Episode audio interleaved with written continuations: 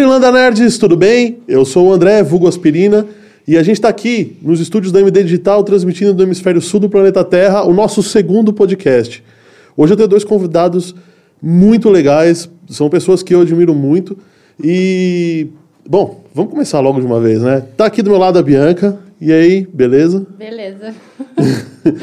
E aqui do meu lado o Feres. Tudo bem? Outro cara que é foda com PH e 2Ds. Oh, quem me dera.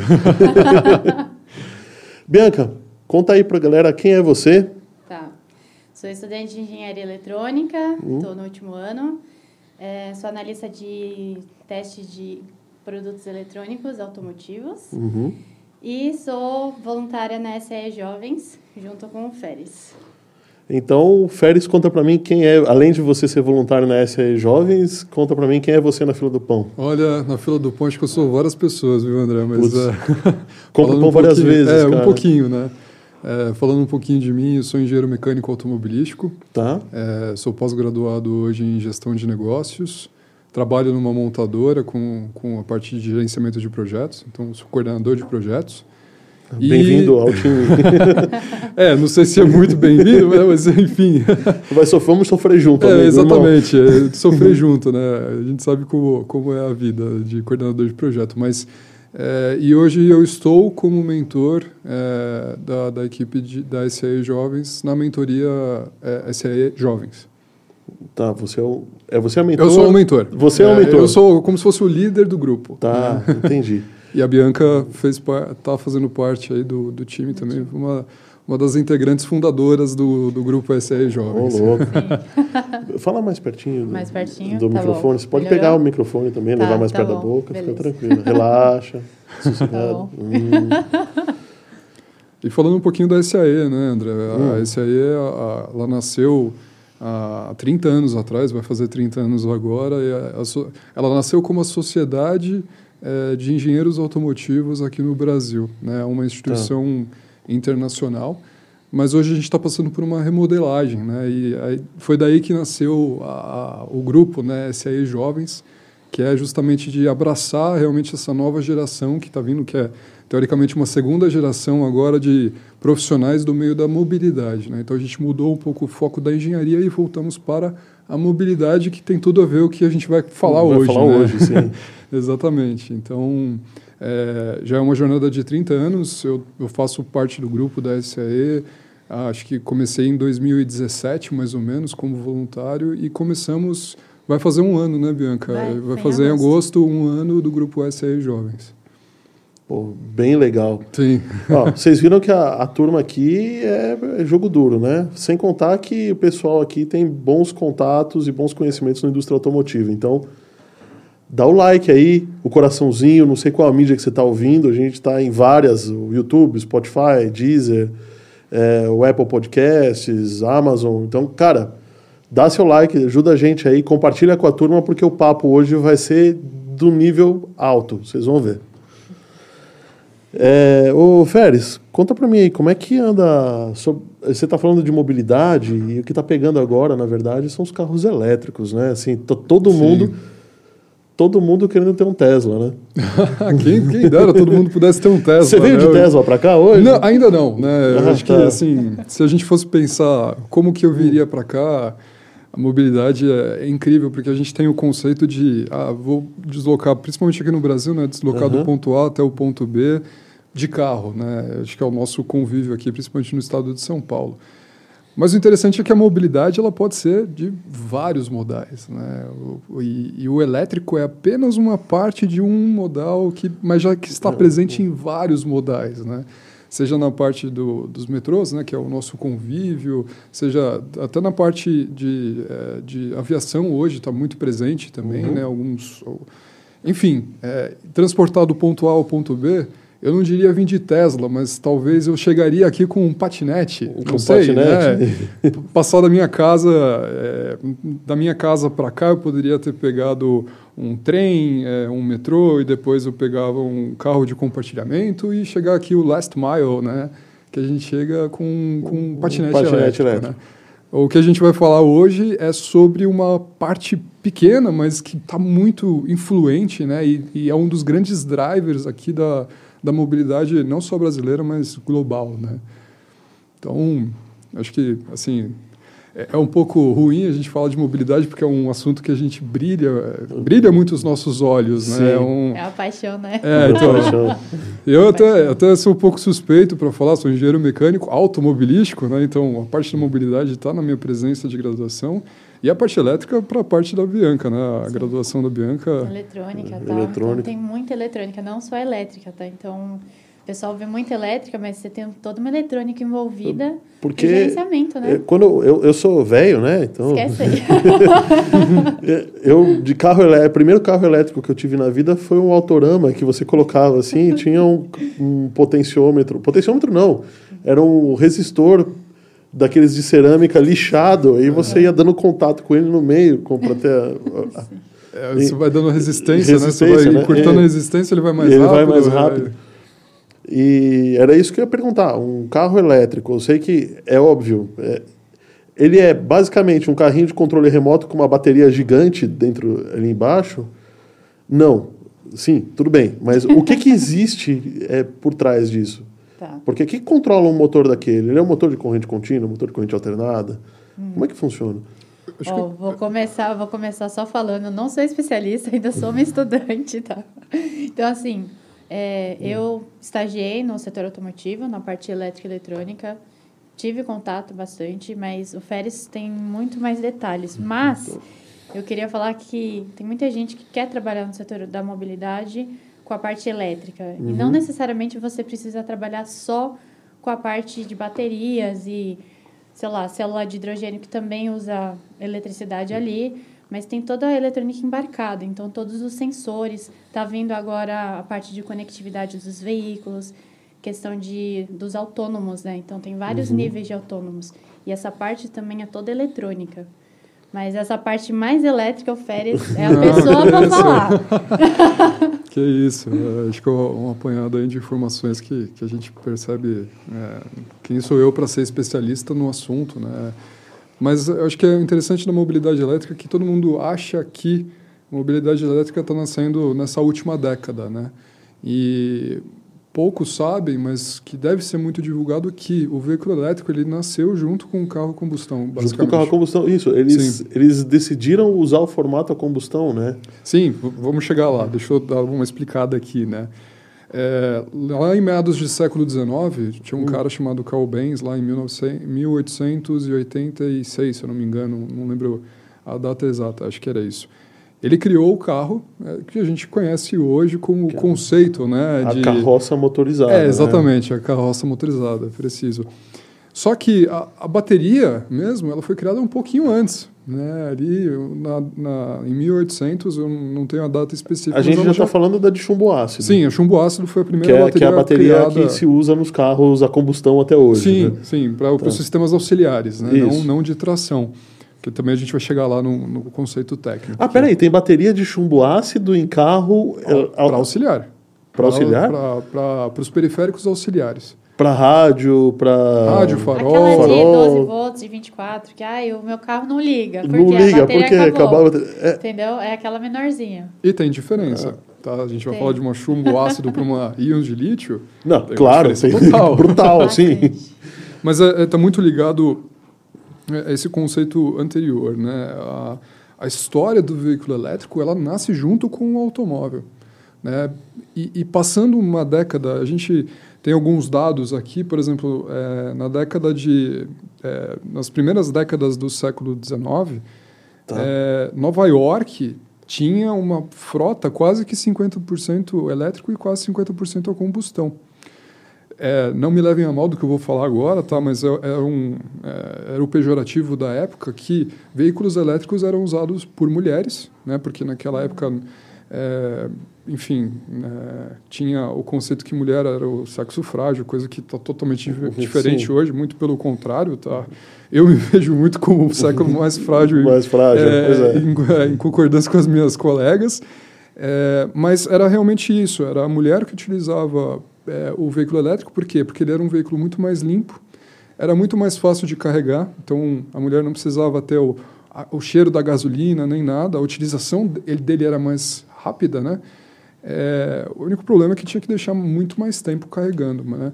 E o carro a combustão era, era o carro do homem, né? que era aquele negócio que você tinha que pegar a manivela para dar aquele start ali, né? Você é, girar a manivela. Devia uma pra... manivela mais pesada também. Sim, né? sim. Então, tem essa questão da força ali, uhum. mas. E, e, chegou num momento que o, o, carro naquela época não era era um símbolo de muito status porque ele é extremamente caro porque ele não tinha chegado na forma industrial como a gente conhece hoje de seriado e tal. E chegou um certo cara americano que acho que poucos conhecem né mas o Henry Ford o né? Henry, é, é. lógico que tem um, um pouco aqui de brincadeira né? O senhor Henry Ford ele ele tinha duas opções. Ele fazer hum. uma produção seriada de veículos a combustão ou uma produção seriada de veículos elétricos. E ele optou pela de combustão. Nesse momento, é, foi um divisor de águas. Por quê? Porque o veículo elétrico ele caiu no esquecimento. Mas a gente precisa lembrar desse histórico, porque todo mundo fala, pô, uma inovação tal. Gente, não é inovação da forma de powertrain powertrain, se a gente for pegar, lógico que tem toda a parte de eletrônica embarcada. Powertrain, que... explica para quem não, não, não É o trem de força. É o, é, o trem de força é aquilo do metrô? Oi? Não, mais ou menos. Calma, vamos, mais lá, ou menos. vamos lá. Powertrain é, é, toda, é toda, vamos simplificar, é tudo que faz o carro andar. Né? Tá. Então, o carro a combustão também tem combustão, um powertrain, que isso. é o motor ligado no câmbio, ligado nas rodas. O powertrain ele é, é motor, basicamente. Aí a gente hum. vai um pouquinho mais para trás, tem a embreagem, transmissão, tá. eixo e as rodas. Né? Tá a gente está tá falando desde o combustível entrando até a roda fazendo um movimento. Tá bom. É, powertrain ele pode ser elétrico, né? Pode, em vez de estar tá entrando combustível, entra aí a, a corrente elétrica junto com uma, uma potência ali envolvida, é, uhum. tensão vezes, é, vezes corrente. Mas é, é, uma analogia correta de se falar, em vez de eu colocar gasolina ou álcool, eu estou colocando eletricidade. É, então, naquela época foi escolhido isso e caiu no esquecimento. E voltando aos dias de hoje, de uma forma, é, um olhar um pouco diferente. Por quê? Porque nesse olhar que a gente está tendo hoje não é de um veículo mais é, tão mais eficiente. A gente está olhando para um, um veículo mais limpo. Né? A nossa preocupação está vindo agora ambiental. Não só de ser mais caro, de não ser nada. mas então agora eu vou ter que. Eu vou, vou ser obrigado a é. fazer uma provocação. Por favor. tá. o, o carro a combustão, ele polui porque ele sai fumaça. Ok. Sim. Mas o carro elétrico, ele não sai fumaça, mas ele também tem outros tipos de poluição, né? Sim, sim. A bateria, por exemplo, é, a, a, bateria principal, né, não a de chumbo ácido. A de tração. A de tração, sim. isso é, o descarte dela também tem que ser feito de uma forma muito delicada, né? Senão você espalha uma série de tóxicos no meio ambiente. É, essa, parte, essa parte ambiental é interessante, né? Porque acho que na, e, na última. E, e, Continua, e só, não, tudo bem. Eu que estou te interrompendo. é, só para. E, também em, em, lugares em que a gente usa é, energia termoelétrica, né? você também você não está gerando aquela fumaça no escapamento do carro, mas você está gerando aquela fumaça na, na, chaminé da usina, né? Sim, sim. É o que a gente chama well to wheel, né? que é do poço até a roda. As emissões tá. que são emitidas desde o poço, né, ou desde a geração de energia, da fabricação, de tudo que envolve até a roda.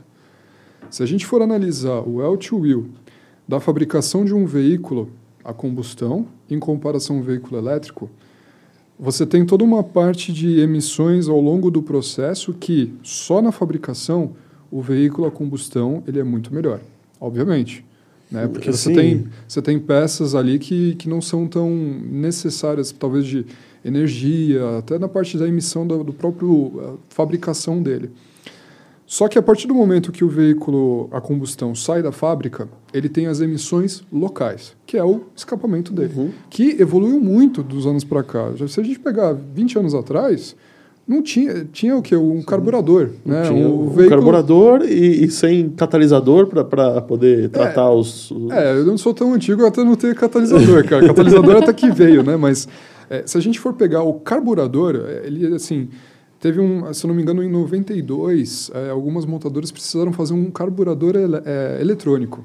É, por quê? Porque chegou um ponto de emissões que ou eles partiam para um sistema mais sofisticado ou eles davam um upgrade no, no carburador, que era um sistema muito antigo, né, e que não tinha nenhum controle ali de emissões. Então eles tentaram, algumas montadoras foram para o carburador é, eletrônico e outras foram para a injeção, injeção eletrônica, eletrônica, que daí você tinha controle muito mais sofisticado ali da, da, da mistura de ar e, e, e, combustível. Mas voltando, né, o L2Wheel, né? então a partir do momento que o carro sai, o combustão ele sai, ele começa a emitir o escapamento, as emissões locais que a gente chama. O veículo elétrico ele tem uma eficiência na parte da produção diferente, é um pouco é, ele emite muito mais por causa dessa necessidade de processo. Mas a partir do momento que ele sai da fábrica, ele não tem mais emissões locais. É, esse é o grande ganho do veículo elétrico. Então, a partir do momento que ele sai da fábrica, você não tem mais aquele é, escapamento, é, você não tem mais a necessidade de controle. E aí que é o ponto que a gente evoluiu muito na última década, né? que é a relação de reciclagem das baterias. Por quê? Porque na hora que você tem aí uma bateria com vida útil de 8 a 10 anos, o que, que você faz depois disso? As emissões, né, o, o, o, o lítio que você utiliza e todas as, as micropartes que estão dentro da bateria são muito emissivas ao, ao meio ambiente. Sim. Né?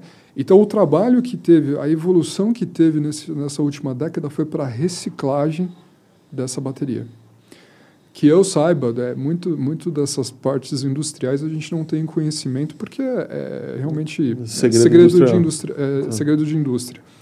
Mas é, você tem o que a gente chama de second life, uma segunda vida da bateria. Uma bateria, quando ela chega na sua vida útil, ela pode ser utilizada não mais para tração, mas, por exemplo, ela pode virar um no-break. Né? Você imagina ter um, vários packs de baterias é, utilizadas por talvez caminhões, por ônibus e por carros comuns, e ser utilizada, por exemplo, para ser um, um, gerador, né? não um gerador de gerar eletricidade, mas ser um no-break de um hospital, por exemplo. Pô, acabou a energia na cidade e o hospital precisa de energia. De onde ele vai tirar essa energia? Ele vai queimar um um, é, um barril de um gerador, é, um, um gerador com, com diesel não, ele prefere muito mais ter uma, um, back, um pack de bateria que supra aquilo. Né? Mas isso vai ser mais barato, então, no futuro, do que o próprio diesel? Hum, não sei. Assim, quando? É, é. A questão não é não se é vai ou não. Vai é, ser em algum dia, né? É, quando. A, a, questão é quando será mais barato. Por uhum. quê? Porque hoje a gente tem uma limitação química né, da bateria que a gente depende muito do lítio. Né? E o lítio é um, é um mineral é, não tão escasso, mas ele é finito. Né? Então, o que fica de provocar... A gente caiu no mesmo problema do petróleo, Sim, né? Sim, exatamente. é lógico que a abundância do petróleo hoje é muito maior, mas... É, vamos e, falar de e, e, a gente precisa também de petróleo para poder fazer um carro elétrico. Né? Exatamente. É, então. Assim, se a gente for pensar em, em, materiais utilizados na indústria automotiva hoje, sim, porque o plástico, por exemplo, usa, muitas vezes o tecido usa petróleo. As tintas é, e borracha, tudo mais. Né? Borracha. Sim, borracha. Mas se a gente for pensar, pô, é, inovação, um carro do futuro, será que vai precisar do petróleo? Né? Mesmo para utilizar nessas porque a intenção não é essa. A, intenção é a gente sair de tudo que é, que é finito. Né? Vamos pensar mais para frente. Que, qual que é o material do futuro? Né? Qual é, o que, que a gente pode trazer de melhoria? Né? É, então, pensando, lógico, é muito iludibriar o que é o futuro, né? mas é, o carro elétrico ele faz parte do futuro com certeza. É o roadmap aí do, do carro a combustão mais para frente. Eu tá. acabei falando bastante aqui, mas é, enfim, vou voltar para a pauta. Bom, okay. o que, que, a gente vai falar agora? Agora até eu perdi minha linha de raciocínio. a gente estava falando de elétrico e... A gente estava falando de elétrico, estava falando de eletrificação, né? No, a gente, eu ia perguntar como é que está, é, porque a, a, gente pensou em, primeiro em fazer uma coisa sobre carros elétricos, né? E acabou uhum. indo para toda uma questão de mobilidade. E voltando à parte de carros elétricos, como é que está essa parte de eletrificação, Bianca, no, no Brasil, no mundo? Certo. Bem, é, Bem, a gente, a gente vê muito carro elétrico, principalmente nos Estados Unidos, Europa, porque por conta da rota 2030, né? Mas tem, tem Então- veículo, por exemplo, comercial aqui no Brasil, elétrico? Então, veículos comerciais, as montadoras elas estão desenvolvendo, cada montadora do seu jeito, Uhum. mas o foco principal mesmo, todo o desenvolvimento já foi feito lá fora. Então, você vai numa Alemanha, você já tem é, caminhão ah, de hidrogênio, que também tem a parte elétrica, né? Mas o Tem caminhão de caminhão- hidrogênio, ele, ele queima o hidrogênio ou ele... É, tem uma transformação, né? Eu não, não sei ao certo, você sabe, né, Félix? Sim, é. Você pode falar um pouquinho mais, porque assim, Hum. eu estou falando de mercado, né? Então, quando nós vamos nos Estados Unidos, tem a Tesla, tem outras montadoras, é que a gente só fala, ou só ouve da Tesla. É, que a Tesla Mas fez tem um negócio muitas diferente, montadoras. né? Sim, com certeza. Tem até uma montadora aqui no Brasil Hum. de veículos elétricos, só que é menorzinha. Eu acho que ela é do Sul, não lembro se era do Paraná ou Florianópolis. Teve uma feira em 2019 de veículos elétricos e eles estavam lá. Aí, precisa falar. Então, Ô, pessoal, assim, vem pra cá, vem, vem que contar é o que, que vocês fazem. high-tech, alguma coisa assim, eu não vou me lembrar. Mas assim, é, essas inovações estão, né, já estão aí no mercado, mas não são tão faladas, né? Porque o pessoal vê muito a questão da marca, mas Sim. enfim. Aqui no Brasil, ao meu ver, e também vendo algumas questões do mercado brasileiro, é, eu acho que vai vingar o híbrido, por conta O da híbrido. nossa infraestrutura. Então, por exemplo, ah, tem um carro elétrico, estou saindo de São Paulo, eu preciso ir até Tocantins, por exemplo. Tá. Aí você vai chegar no meio do caminho, você não tem um posto elétrico, você não, não vai ter um local para carregar. Então, assim, o que eu vejo é que o carro ou a mobilidade híbrida nessa parte vai vingar no Brasil. Posso estar errada, tal, mas ao meu ver, eu acho que é uma boa, que vai vingar, sim. É, pegando um Mas- gancho do que, que a Bianca, Hum. concordo plenamente com o que ela falou, é interessante a gente falar, né? O que, que é um veículo a combustão, o que, que é um veículo elétrico, o que, que é um veículo, Veículo híbrido, híbrido. né? Verdade. Porque é, muitas pessoas acham, ah, vou comprar um carro. Ah, mas ele é elétrico. Eu tô pouco me lixando o que, que é elétrico ou se é combustão nem nada. O consumidor ele não está olhando para a complexidade por trás. Ele está olhando Eu acho que eu não sou um consumidor normal, então. não, mas é, é, muitas vezes assim, a gente é, se pergunta, pô, vou comprar um veículo elétrico, tá, mas hoje está muito caro, né? Até É, um ponto é- que a gente vai abordar aqui, mas... É só por isso que eu não comprei um veículo elétrico. Ultimamente nem a combustão também. Exato, né? É, mas é, é legal a gente falar do conceito, né? O que, que é um veículo a combustão, o que, que é um veículo elétrico, o que é um veículo híbrido. O veículo a combustão é o veículo que a gente conhece hoje, Tá. Você pega o- a gasolina, o, o, o, o álcool ou até o diesel, até não, né? Com certeza, né? Os veículos comerciais Sim. usam só diesel, né? É, ou biodiesel, qualquer outro é, com, é, combustível fóssil, né? Então, o que, que ele Tá. transforma? Esse combustível, ele tem, vamos, vamos ser bem simplório aqui, tá? Mas ele tem uma energia ali naquele líquido, né? O motor, o que, que ele faz? Ele pega esse líquido e transforma em energia cinética. Então, em energia de movimento. E aí ele passa toda essa energia de movimento para o seu carro e te move para aquilo. O veículo elétrico, ele pega, em vez de combustível, ele pega eletricidade, né? E em vez do tanque de combustível, ele tem um tanque de bateria. Ele tem um pack de baterias ali que é, armazena eletricidade. Aquela eletricidade passa para o seu motor elétrico e gera movimento, né? sendo muito simplório. O veículo híbrido, ele tem um pouco de cada. Então, muitas vezes ele vai ter um motor a combustão e um motor elétrico. Muitas vezes não, sempre aí, ele vai ter. Aí existem aqueles modelos que o motor a combustão, o motor a combustão carrega uma bateria para ele usar um motor é. elétrico e aí tem o que Porque a gente tem du eh, duas diferenciações. o elétrico auxiliar ao de combustão, É, né? o que a gente chama é, é veículo é, híbrido série ou paralelo. O série, o que, que é? É um motor né, que, que normalmente o que acontece? No série, você tem um motor elétrico gerando a força, né, Uhum. gerando toda a, a. Na eletricidade, ele vai. Ele pega a eletricidade das baterias e gera a, a força para tracionar o carro.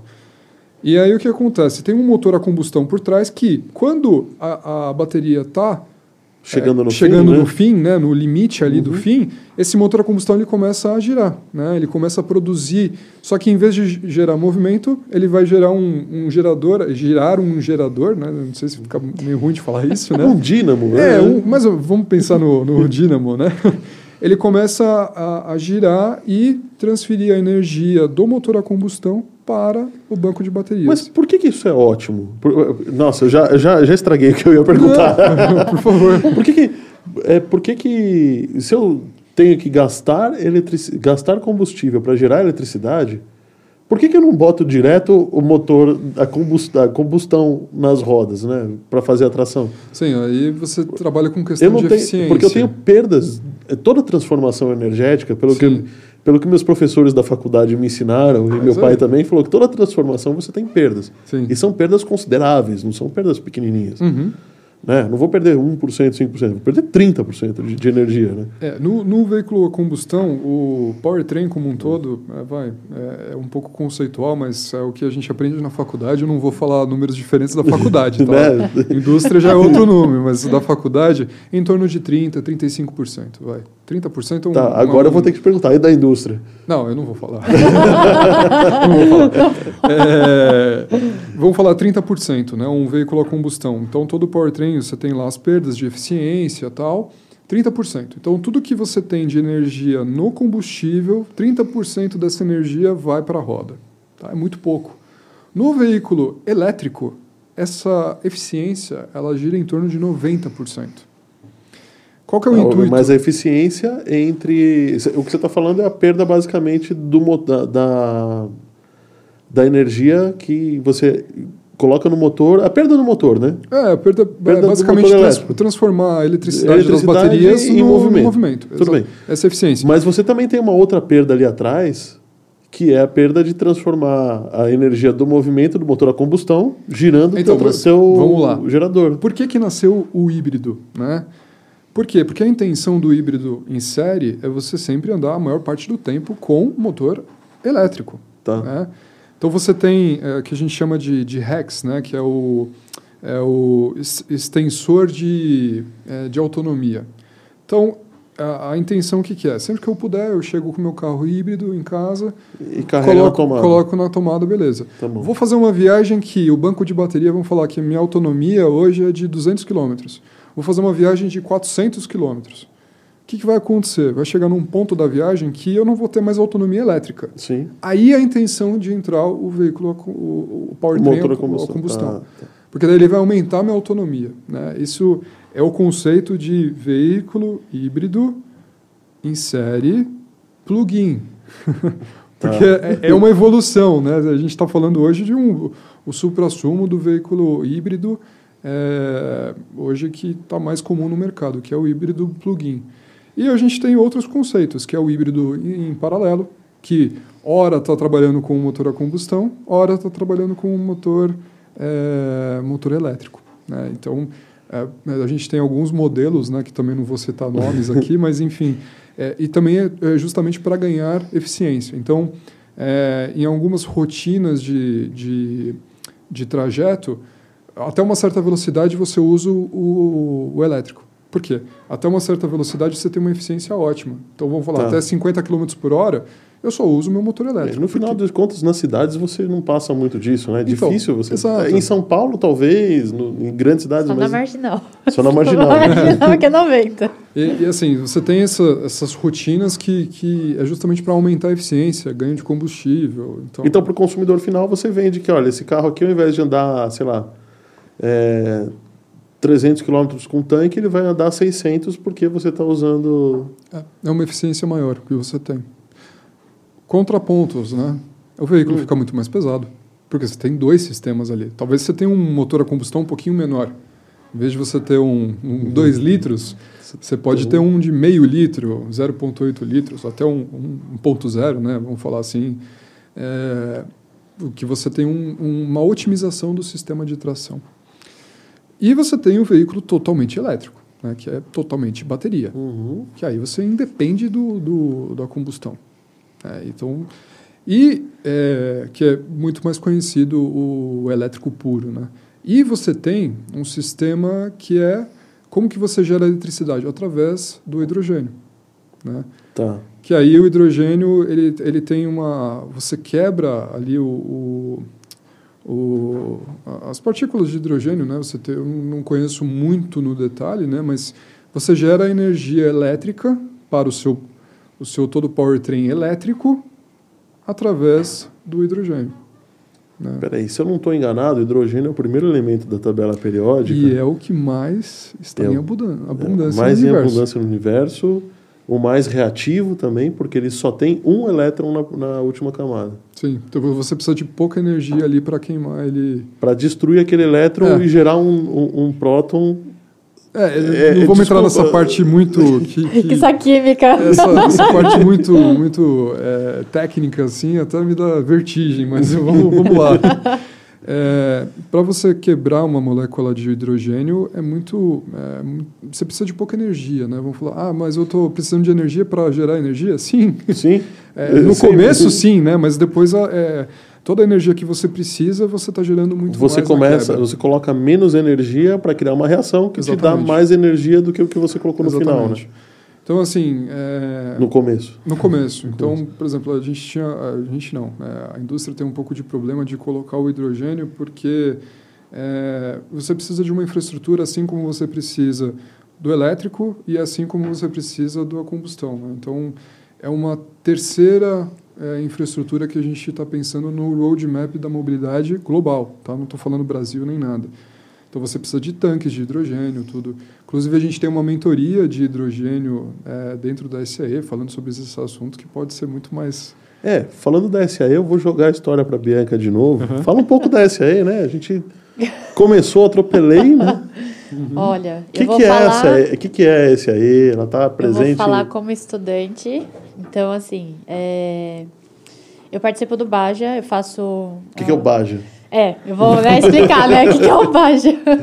Bem, na- nas grandes universidades, normalmente tem essas Ligas, esses, né? modais, Essas- esses modais de competição. Então, tem Fórmula, Fórmula que seria um carrinho, não que é a Fórmula 1, tá? é um Fórmula menorzinho, tem Uhum. até elétrico, tem de hidrogênio, eu acho que uma das. Acho que Recém- na UFABC, Recém-feito. recém-feito, sensacional. E o Baja parece um carrinho losango, off-road, então tem aquelas rodinhas legal, Sei. que vai lá na lama.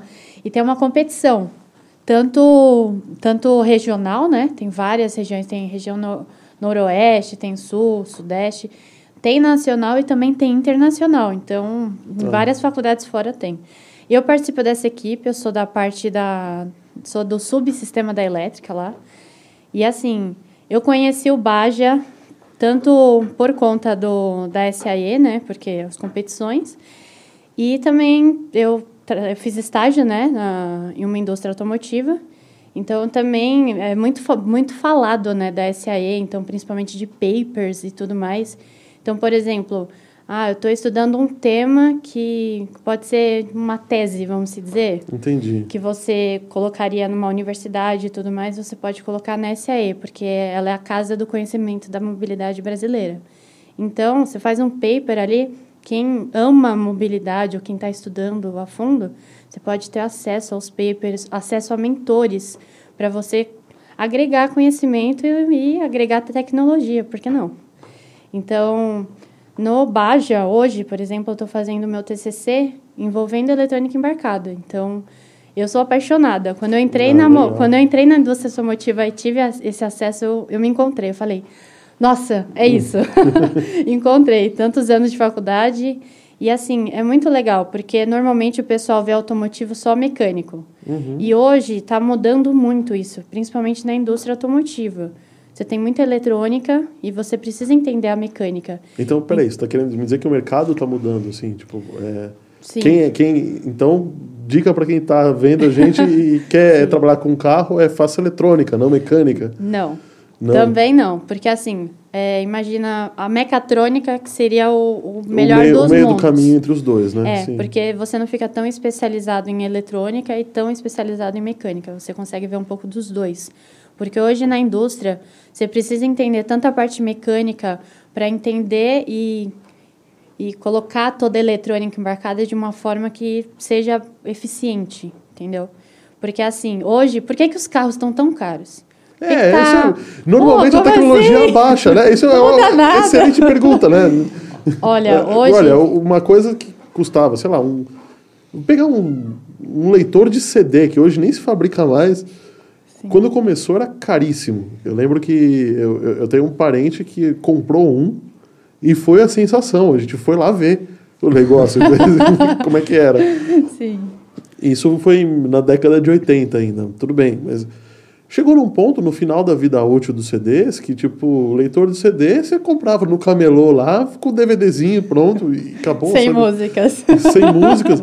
E, e aí o cara capaz, você comprava o, o aparelho e o cara te dava uns, uns discos ainda. Quer dizer, o negócio já tinha virado Sim. Barato. barato É. demais. Né? Exato. Então, hoje, assim, ao meu ver, por conta da eletrônica, então hoje os veículos estão com muita, muitos módulos eletrônicos. Então, Tá. por exemplo, você tem um ABS.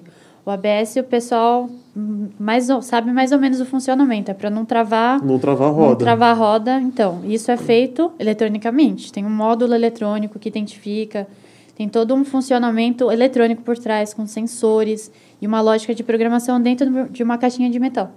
Com uma Tá. plaquinha. Com uma plaquinha. com uma plaquinha. que roda um software. Que roda um software. Que não pode travar. Exatamente, entendeu? E é um módulo de quê? De segurança. Porque envolve freio. Freio, é sim. um. né? O É um- carro parado é mais seguro do que um carro andando, né? Gente O problema é como que você para esse Como carro, você né? para, né? Sim. Então, assim. Imagina, tô- você tá numa estrada, você aperta o freio, o software travou e não atua. Então, mas aí que entra uma engenheira Sim. de software, uma, uma pessoa que trabalha justamente para que, se acontecer qualquer BO, qualquer coisa ruim, o que, que vai acontecer? Né? É, se falhar, por exemplo, um módulo, o que, que acontece? O que, que acontece? Então, as luzinhas, né? Você tá no seu carro, né? sabe? Sabe seu painel lá? Aparece você- a mãozinha, uma batendo assim, uma na outra, né? Aparece o símbolozinho da morte, É né? Caveira com foice, assim, né? Então, no... normalmente você tá no seu veículo lá e aparece uma luz no painel, né? Tem gente que fala, ah, isso aí é frescura. Pode ser que não. Então, Pode ser que assim. não. Não, nu- nunca Entendeu? Por favor. Ninguém ia Não, colocar uma luz entendeu? no painel à toa, né? A É, fábrica exatamente. economiza aí. Entendeu? Você trabalhou na indústria Então, poxa automotiva, vida. Pô, sacanagem. Não, eu tô falando pode agora como ser. consumidor, hein? Você fala, não, mas mais uma coisa pra me preocupar. Pô, sabe, Mas- nó- Nós somos todos nerds, né? Então todo mundo deve ter assistido aqui aquele, aquele seriado The Big Bang Theory. Sim. Sim. E um dos primeiros que tinha era que a luzinha do painel acendeu. Da Penny, né? Da Penny, é. E o Sheldon falou assim: você não foi ver, Você não né? foi Você- ver? Ah, não, Não, tá, tá aqui, o carro funciona. comprei, é, o carro funciona, né? Porque- Então, E exatamente. aí que vem a pergunta: pô, por que, então tem que a tão luzinha? luzinha se né? o carro tá funcionando, né? Aí esses fiozinhos, né? Tem, tem uns engenheiros, ó, tem uns engenheiros mecânicos, brincadeiras à parte. Mas a gente brinca, né? Do, ah, esses fiozinhos aí. Mas, ao meu ver, né? Não só os impostos altos, né? Aqui no Brasil, que, É. pelo amor de Deus, mas a questão também é de toda a tecnologia que tem envolvida. Quando hoje você pega um carro automático, tem aquele cruise control, que aí você pode deixar no piloto automático. Uhum. É, isso é uma faço isso. automação. Isso é uma automação. Então, ah, como que funciona isso? Tem toda uma eletrônica por trás. Tem não só um módulo, mas tem vários que eles se conversam. Então, por exemplo, ah, eu tenho um módulo que está pegando o sensor que, é, que tem os sensores de, de posição, de se tem veículo próximo, tem os, sens Tá, tem os tá falando de sensores. carros top, né? Não, Não. não é o, carro, aquele popularzão que eu compro lá que não vem com ar-condicionado. Se, se tem, ah, esse aí não. Não, mas mesmo assim, até os carros, os carros mais, sabe, os mais baratinhos, baratinhos? tem uma eletrônica também. Claro que você não vai ter os plus plus, né? Mas tem eletrônica também. Então, assim, por Voltaram mais para que segurança mesmo. Tam- todos, todos. ABS sempre ABS, tem. acho que ABS, é, é obrigatório agora. é obrigatório. né? Exato. ABS Faz e airbag é obrigatório, né? Sim. É, muito, muito do preço ele está voltado justamente por essa questão de legislação. Quanto mais Sim. controle você tem, não só de segurança, né, mas até por questão de emissão, né? Sim, tem isso É, também. eu, eu até fico me perguntando às vezes que é, muitas pessoas falam assim, pô, o carro elétrico é super futurista, tem tanto, Não faz barulho? é, tem tanta eletrônica embarcada e tal, mas é, às vezes eu É, me né? pergunto assim, será que o carro a combustão por tanto o controle que precisa ter na combustão, será que ele não é muito mais tecnológico do que o veículo elétrico? Porque em questão de peças, o veículo elétrico é muito mais simples. Muito mais simples, tanto que quase não dá manutenção, né? É. Eu acho que é por isso que eu quero ter um carro elétrico. Ele não vai dar manutenção. Mas Olha, André, fala a verdade, cara. Eu queria ter um carro elétrico por causa da aceleração, cara. Ah, não, tá. É só aquele. Você aperta assim, vai, sabe? É uma... E, o que, vou mudando um pouco de assunto, é, o- o que aconteceu? Porque há 10, pouco mais de 10 anos atrás, toda, toda vez que a gente falava de carro elétrico, falava-se que ah, tudo isso é uma carroça, não acelera, não sei o que. De repente veio, eu acho que foi a Tesla mesmo, com o Roadster, e, e, e, e falou: não, meu, isso daqui é um avião, isso daqui vai jogar, vai grudar você no banco para fazer marca, sabe? Negócio. É, a gente precisa pensar um pouco que assim, a questão de performance, né? Tá. Ela é muito voltada à questão dos motores e das baterias. Acho que é os, os principais componentes É, de um sim. veículo elétrico que falam de performance. Bianca pode falar muito melhor que eu que essa questão da- do controle, né? O controle de um para o outro, porque o, o motor- os motores elétricos, é, por construção mecânica, ele é, tem a tendência de dar um torque máximo. Torque é a força que, que te. Que- que vamos falar assim, né? é- não, é o que te gruda no, É o que no- te no gruda. banco. É a, é a aceleração da aceleração. É, exatamente. É, então, por construção, o, o, o motor elétrico ele te dá um torque muito alto em baixíssimas rotações. Até a, a zero, a gente fala até 1 RPM você já tem torque máximo em alguns motores. É, e justamente é, essa, essa evolução que teve, os motores elétricos, é, as eficiências ganharam muito é, exponencial, elas aumentaram exponencialmente. Então a gente está falando de motores elétricos com eficiência de 80% é, há uma ou duas décadas atrás, a gente está beirando 90 e poucos por cento, já estamos 93, 94 por cento. E tem esse é um dos gargalos que teve é, essa evolução na então última não é década. a bateria, não, Não, é? aí é o Ah, ponto tá. principal. É o... Aí a bateria, porque a bateria ela tem uma uma vamos falar uma, Ah, uma entrega de energia, né? É, vamos simplificar. É uma capacidade de des- descarga. né? Então tem baterias que você consegue simplificar mais uma vez, jogar muita força para o motor. Tá. e tem baterias que nem tanto. Por exemplo, a chumbo ácido, ela não tem uma capacidade de descarga muito forte, diferente da íons de lítio. É verdade, você bota uma resistência pequena ali dentro, entre, entre os polos ali, ela começa a ferver. Sim, é, e assim, é, se você a, a chumbo ácido, ela tem uma característica importante que ela não é, ela não é não tem uma vida longa se você ficar descarregando e carregando ela. Tanto que nos nossos veículos a combustão, Ela não tem ou ela tem? não, ela não, tem. Tanto Tá. que nossos veículos a combustão, você ligou o carro, o alternador está sempre lá, 100% do tempo carregando, a Carregando bateria. a bateria. Ele não dá tempo, é, assim, é, Ele, não, deixa ele zerar não a deixa carga. zerar. Não, Tá. zerar nem pode, né? Mas uh, ele não deixa baixar a carga. Por isso que ele fica ali sempre mandando energia. Então, Uhum. teoricamente, o, o mundo ideal da bateria de, de chumbo ela ficar 100% do tempo carregada. As de íon de lixo, ela já tem uma característica diferente, porque ela tem uma ciclagem mais possível. Então, vamos falar assim, você tem que deixar 100% do tempo o seu veículo elétrico carregado? É impossível, né? Possível. Você Não, senão andar, não né? tinha veículo, né? Não, Não, dá, senão você, você estaria com, com, com um cabo atrás para andar, né? né? Usar a rede de trólebus, né? É, usar o é. negócio É. aqui, né? Pode ser, né? Vamos falar assim, os primeiros trólebus, será que vieram com, com baterias de, de chumbo para isso? Não sei. É, e, e você tem essa capacidade de, de descarga e recarga mais propícia É, no, para a no bateria. celular a gente usa essa bateria de, de de lítio e muita gente, eu inclusive, sou um que sempre esquece de carregar e vou até o final da carga. sabe? Exato, exato. É, e, sim, não é... As baterias de íon de lítio é uma característica importante dela que, quando você olha no seu cluster, né, no, no seu celular, está lá 100%. Nunca está 100%, porque ela tem um limite. Se ela carregasse a 100%, ela teria um problema de colapso. Ah, então, ela nunca chega a 100%. tem uma capacidade instalada maior do que... É, exato. Por quê? Porque a construção. é, eu não vou entrar muito nos detalhes, até porque eu não sei nesses detalhes muito, mas é. E, e, ao mesmo tempo ela também não chega a 0%. É engraçado que quando termina a bateria do seu celular, você não consegue ligar ele depois? Muitas vezes você consegue. Consegue, é. Cinco minutinhos. Por quê? Porque ele não chega a zero. Ele vai chegar lá a 20%. Né? Hum. Tanto que eu até, já que já falamos muito da Tesla, né? É, não, fica tranquilo que o Elon Musk está patrocinando. Não, Não, não, só que não. Você só manda o boleto para ele, né? Patrocina aí. É, mas o, o- tem vários vídeos da Tesla que o pessoal posta no YouTube que é, você tem lá a autonomia dele, né? Tipo, ah, falta 5 km para acabar a bateria. Muitos já fizeram um vídeo andando 20, 30 km ainda com o E a carro. bateria não acabava. a bateria né? não acabava, né? Justamente porque tem essa. É, é- é uma questão de segurança da bateria. Porque ah, tem problema eu fizer isso? Tem, né? Mas fazer sempre, com certeza, você vai estar diminuindo Vai, a muito vida útil a da vida bateria. útil da bateria, exatamente. E tem um problema grande, né? A bateria do, é, de íons de lítio é temperatura. Essa era uma outra questão que eu ia perguntar. A bateria de, de íon de lítio realmente tem problema de temperatura. A gente Sim. sabe que o pessoal que joga no celular, por exemplo, né, para deixar o negócio mais, mais no- nos dias de hoje, no, no nosso mundo, né, Uhum.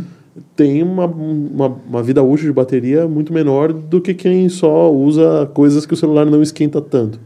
É, não- mas não é, É. questão de esquentar. O problema é temperaturas muito baixas.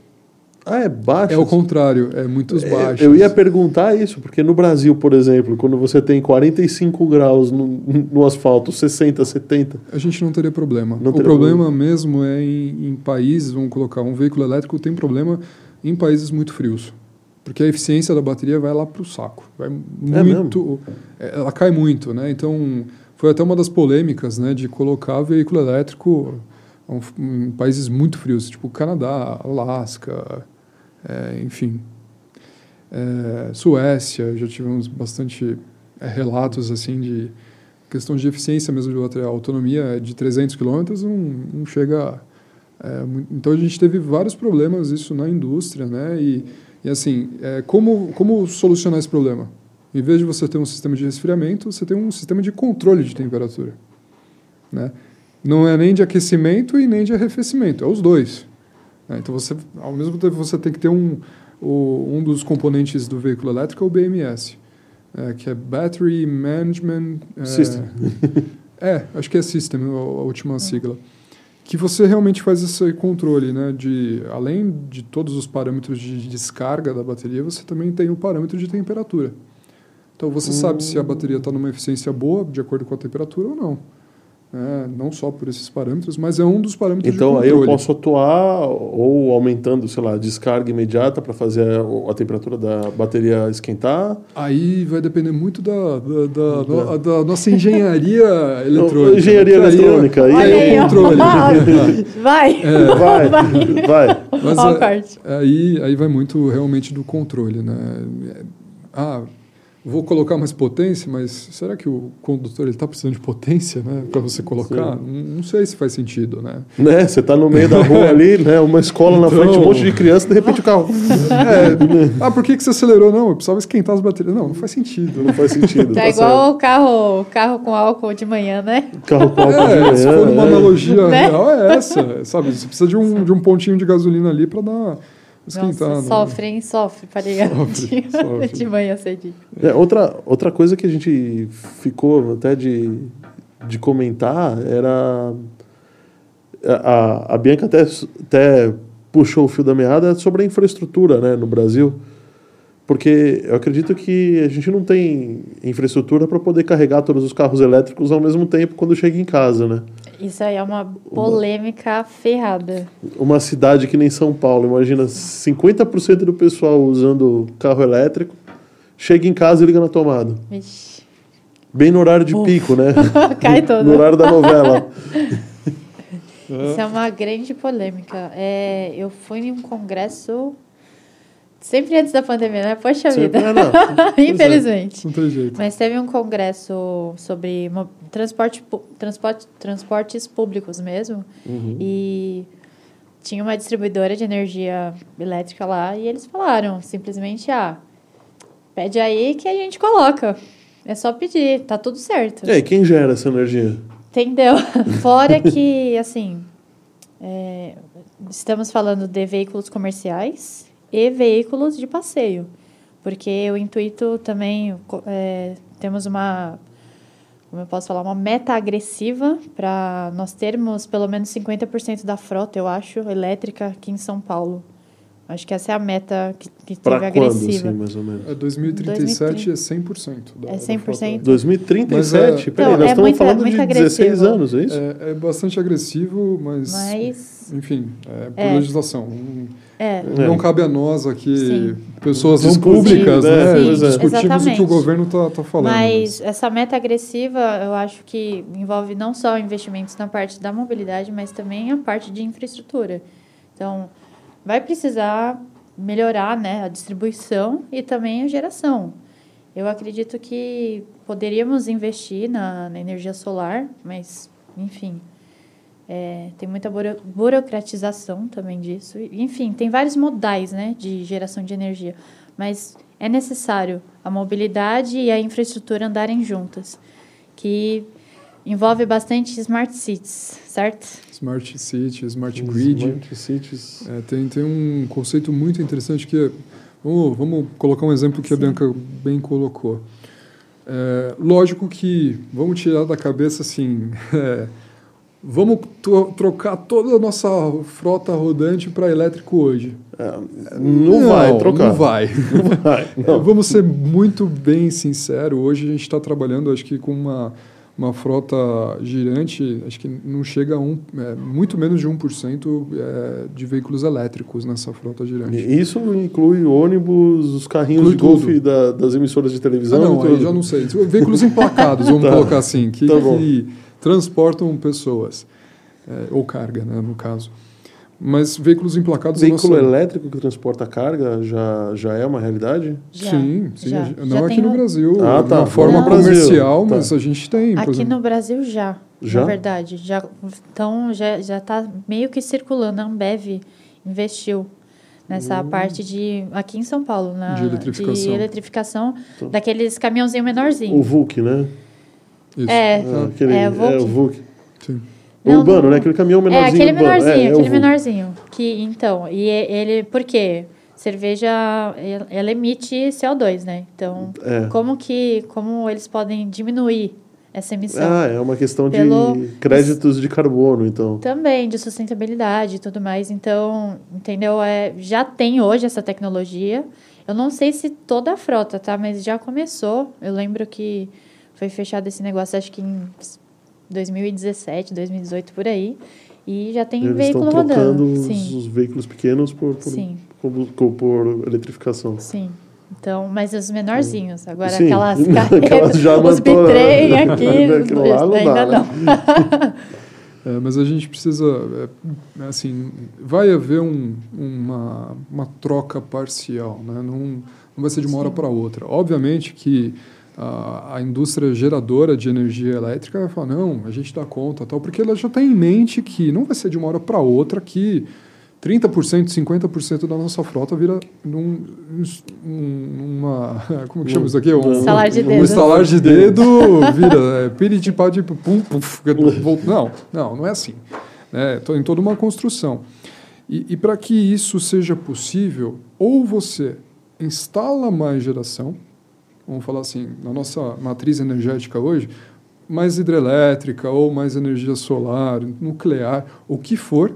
Então você instala mais infraestrutura de geração e distribuição, porque a gente está falando assim, não adianta gerar um monte E não num lugar e não, não conseguir conectar isso na Exatamente, rede. é. exatamente. É, e você, se você conectar tudo isso na rede, óbvio que você vai precisar É, de. eu não sei como infraestrutura. está agora, mas há alguns anos atrás você tinha uma geração enorme no Nordeste, eólica, de eólica. e que não estava conectada à rede, então que ela, toda, toda aquela energia estava gerando ali uh, É local, localmente e local. acabou, sabe? Então, mas isso para o futuro faz muito sentido. Por quê? Porque você não precisa de distribuição. O, o, você instalar cabos de distribuição é muito caro. Peraí, você está me falando que Edison estava certo? Do que? Da energia. a- ao invés do Edison estava certo ao invés do Tesla? É isso? E, e energia contínua, Em- você fala? não, Em não, em geração, em- não, não em corrente contínua, mas Ah. em geração local ao invés de geração é, geração distribuída localmente, pequenos geradores, ao invés de, de grandes não? geradores? Por que não? Porque você tá. Você imagina o tanto. é, a gente pega os problemas que a gente teve de infraestrutura no, no norte do Brasil. Eu, eu vou arranjar confusão com os ouvintes, mas eu sempre gostei mais do Edson. né? Não, pelo amor de Deus, eu sou muito mais o Tesla, mas enfim. Não Mentira, mentira, só tô provocando. tô provocando. Não faz tanto sentido que ele falava de corrente contínua, não. Não, cara. não. Você vai lá tomar um choquezinho, você morre, né? Hoje Sim. você não morre por causa disso. É, mas o, o que é interessante, a gente tem problemas de distribuição hoje no Brasil tremendos, né? O, o recente caso que teve no norte do, do Brasil, por causa de uma, de uma subestação, acabou com quase Acabou com o estado inteiro.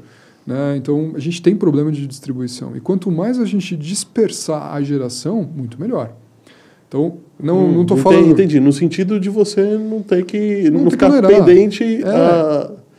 a- eu, eu nem pensei nisso, eu pensei, tipo, ah, tem um linhão de corrente contínua, por exemplo, que passa, se eu não me engano, é, de Itaipu para o norte, né? É, você país. tem as linhas principais, As linhas né? principais. Linhas Se, esse- principais se esse de- linhão de corrente contínua cair, cai tudo. Exato. Né? Tem um problema geral, né? E, e é por isso que hoje o nosso sistema on-grid, né, que é na rede, ele é muito bem distribuído. Então, muitas vezes a gente nem percebe que uma estação caiu. É meio que automático. Entrou, saiu uma, entrou outra. Só que a gente tem alguns problemas que, por exemplo, no norte do Brasil, a gente não tem tantas Subestações, é, subestações assim. que podem suprir quando uma cai e outra não. Uhum. É, então, quanto mais distribuído você tiver essa geração, muito melhor. É, e não só, vamos falar estados, cidades, ter uma hidrelétrica, não estou falando isso, estou falando microgerações mesmo. É, meus pais... Microgerações é eu pegar e botar o telhado da minha casa trocar por placa solar. Sim, por que não? Por que não? Exatamente. E aí o que, que acontece? Né? Você está tirando uma demanda que a distribuidora precisaria para sua casa, ela pode estar mandando, por exemplo, para um hospital que precisa muito mais daquela energia. Mas parece que as distribuidoras não gostam muito disso, né? É uma operação complicada. É porque ela é burocrática. Por quê? É, não é que elas não gostam, quer dizer, quem sou eu para falar? Você não é distribuidora, né? Mas é, é porque a gente tem muito problema com isso. E se você fizer uma instalação errada, você pode é, com- dar um erro catastrófico na distribuição toda por trás. né? Então, tem que ser burocrático, tem que ser muito bem executado, e é por isso que existem todos esses passos. Não estou sendo bonzinho nem malzinho, estou falando Tá. que é o que é o problema técnico. Né? Se você fizer uma geração, você pode gerar problema de harmônico, enfim, não vou entrar no, no- nessa seara de, de, de coisas técnicas aqui, mas é muito bom você ter para um país como né, em, em geografia gigante como o nosso microgerações, porque daí você está desonerando a, a A distribuição distribuição. para lugares que realmente precisam. Além disso, é, toda essa parte de geração, você tem também é, a gente percebe que o roadmap para essas novas necessidades dos veículos elétricos, você tem um sistema que a gente chama de smart grid, é, que faz parte do conceito do, do conceito smart, do Smart City. Exato. Então, o que acontece?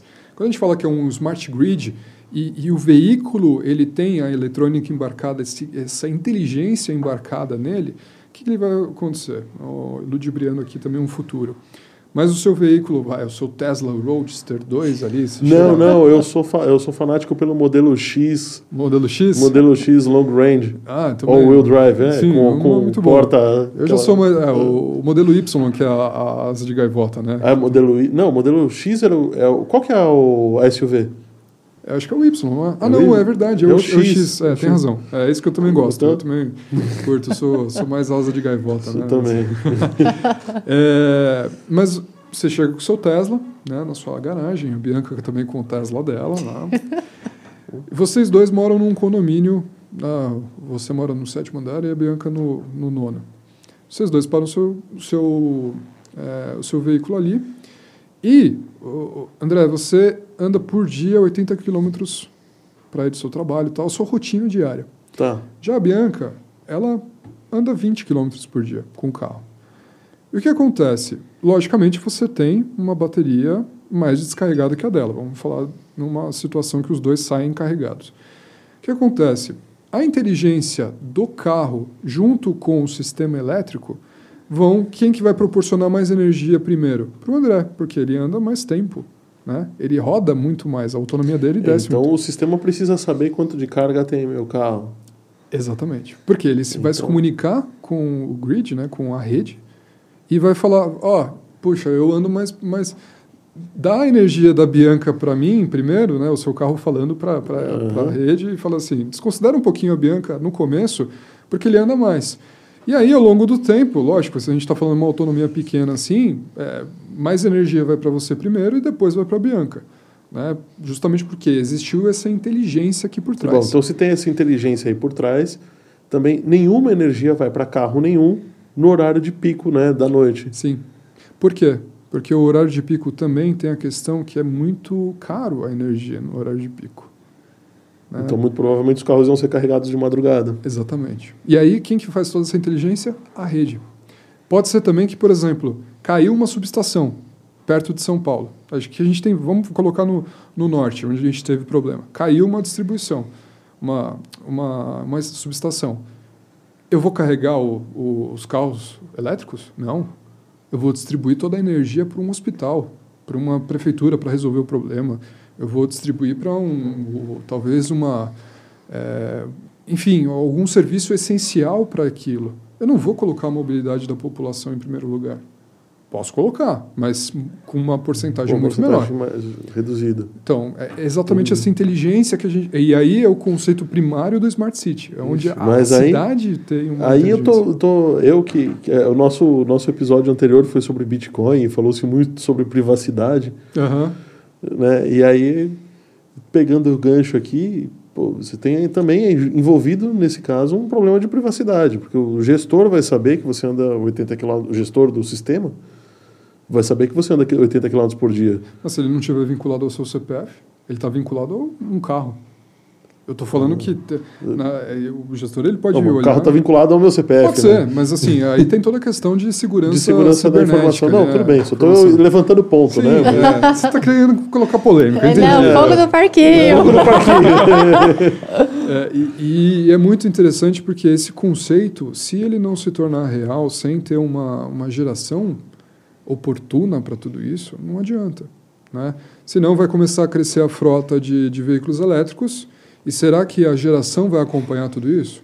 Ou faz um sistema de gestão né, dessa, dessa distribuição de energia, ou a gente vai ter que fazer muito mais hidrelétrica, colocar é, solar, né, placas solares, eólicas, é, vai ter que crescer junto.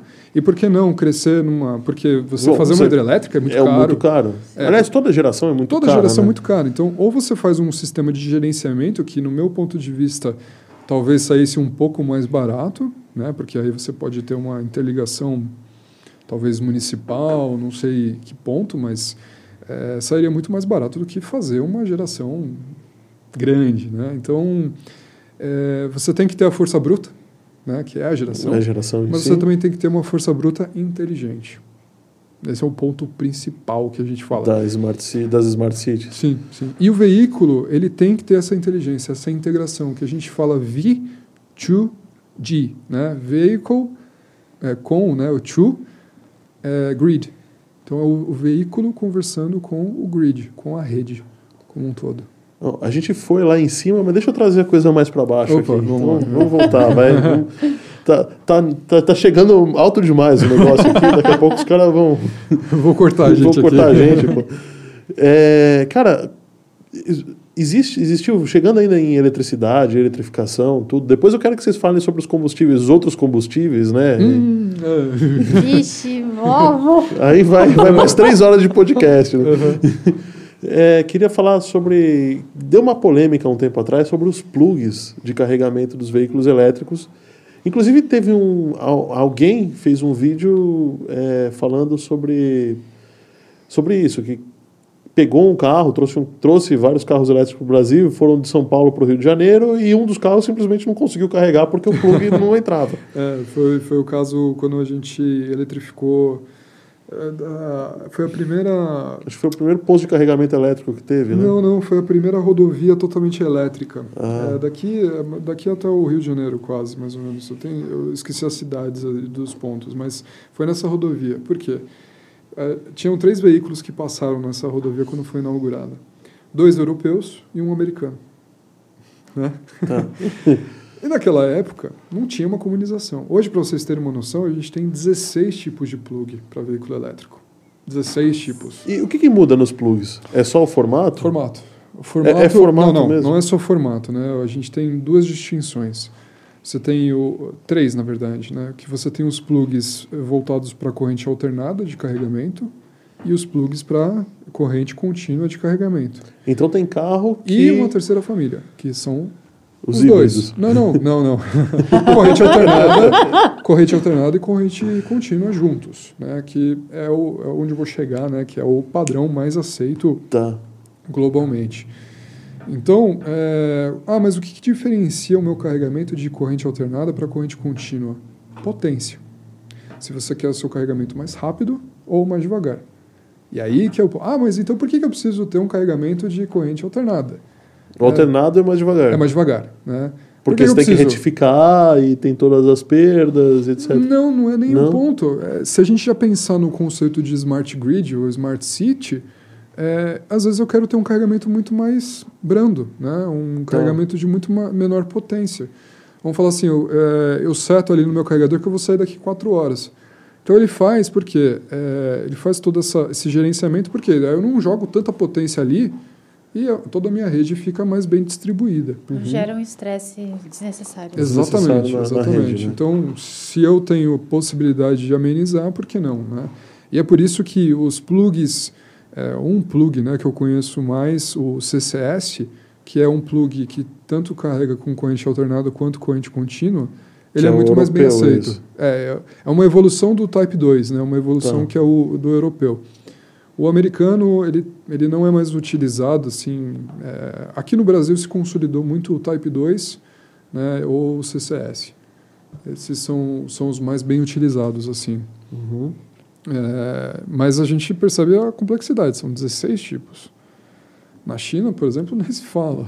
Imagina a complexidade. Tudo bem que lá a- é muito mais consolidado né, o veículo O- elétrico o do que mercado, aqui. né? É. Mas é, oficialmente, assim, está indo mais para o CCS, né, que é o, o padrão mais bem utilizado globalmente. Então, é, deixa eu só entender, qual que é a diferença da corrente de carregar o carro com corrente alternada e com corrente contínua? Potência.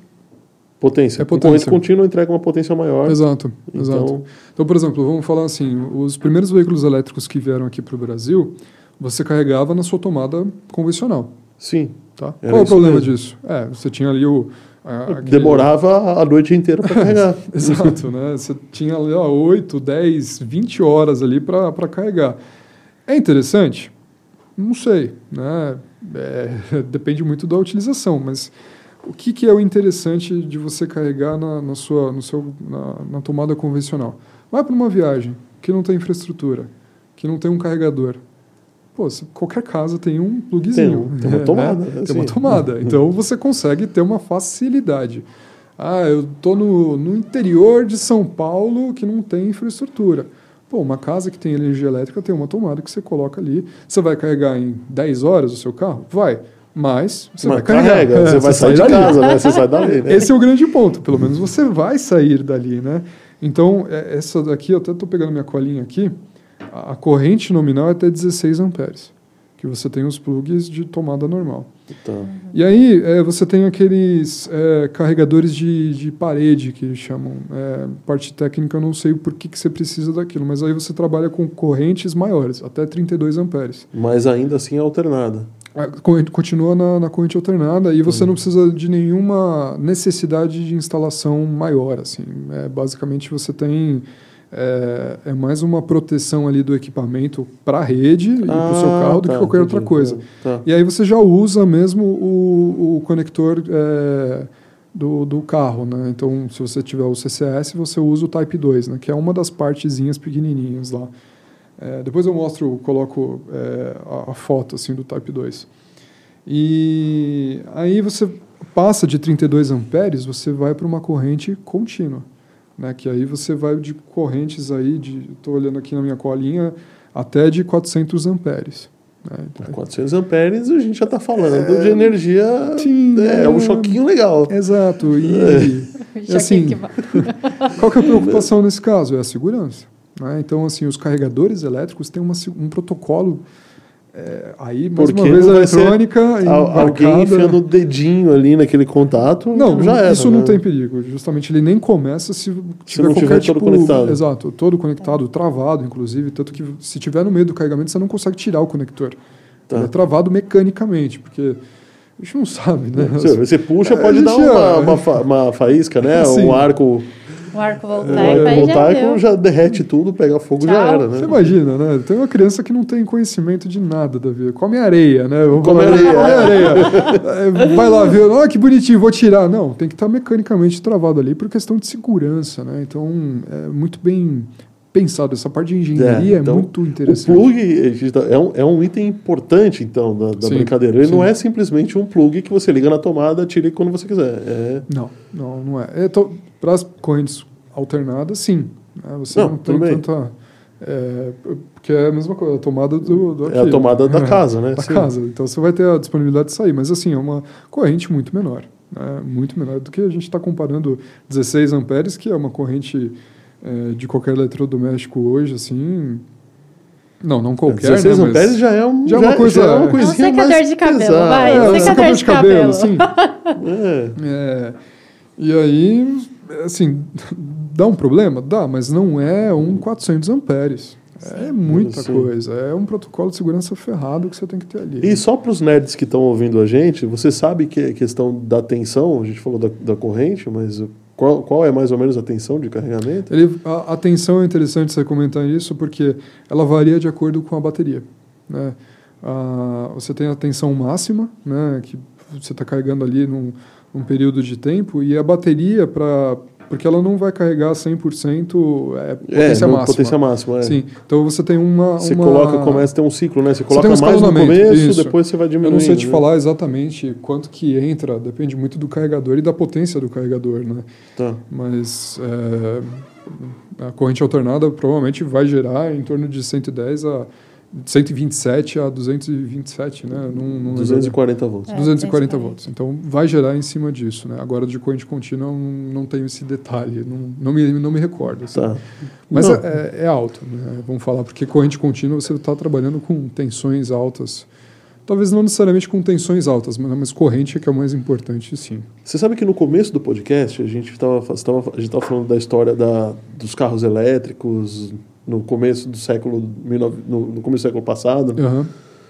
E há um tempo atrás eu estava vendo um, um, um programa, alguma coisa, acho que foi um vídeo no, no WhatsApp, qualquer coisa assim, e estavam falando do problema que os cavalos geravam, da poluição que os cavalos geravam em Nova York.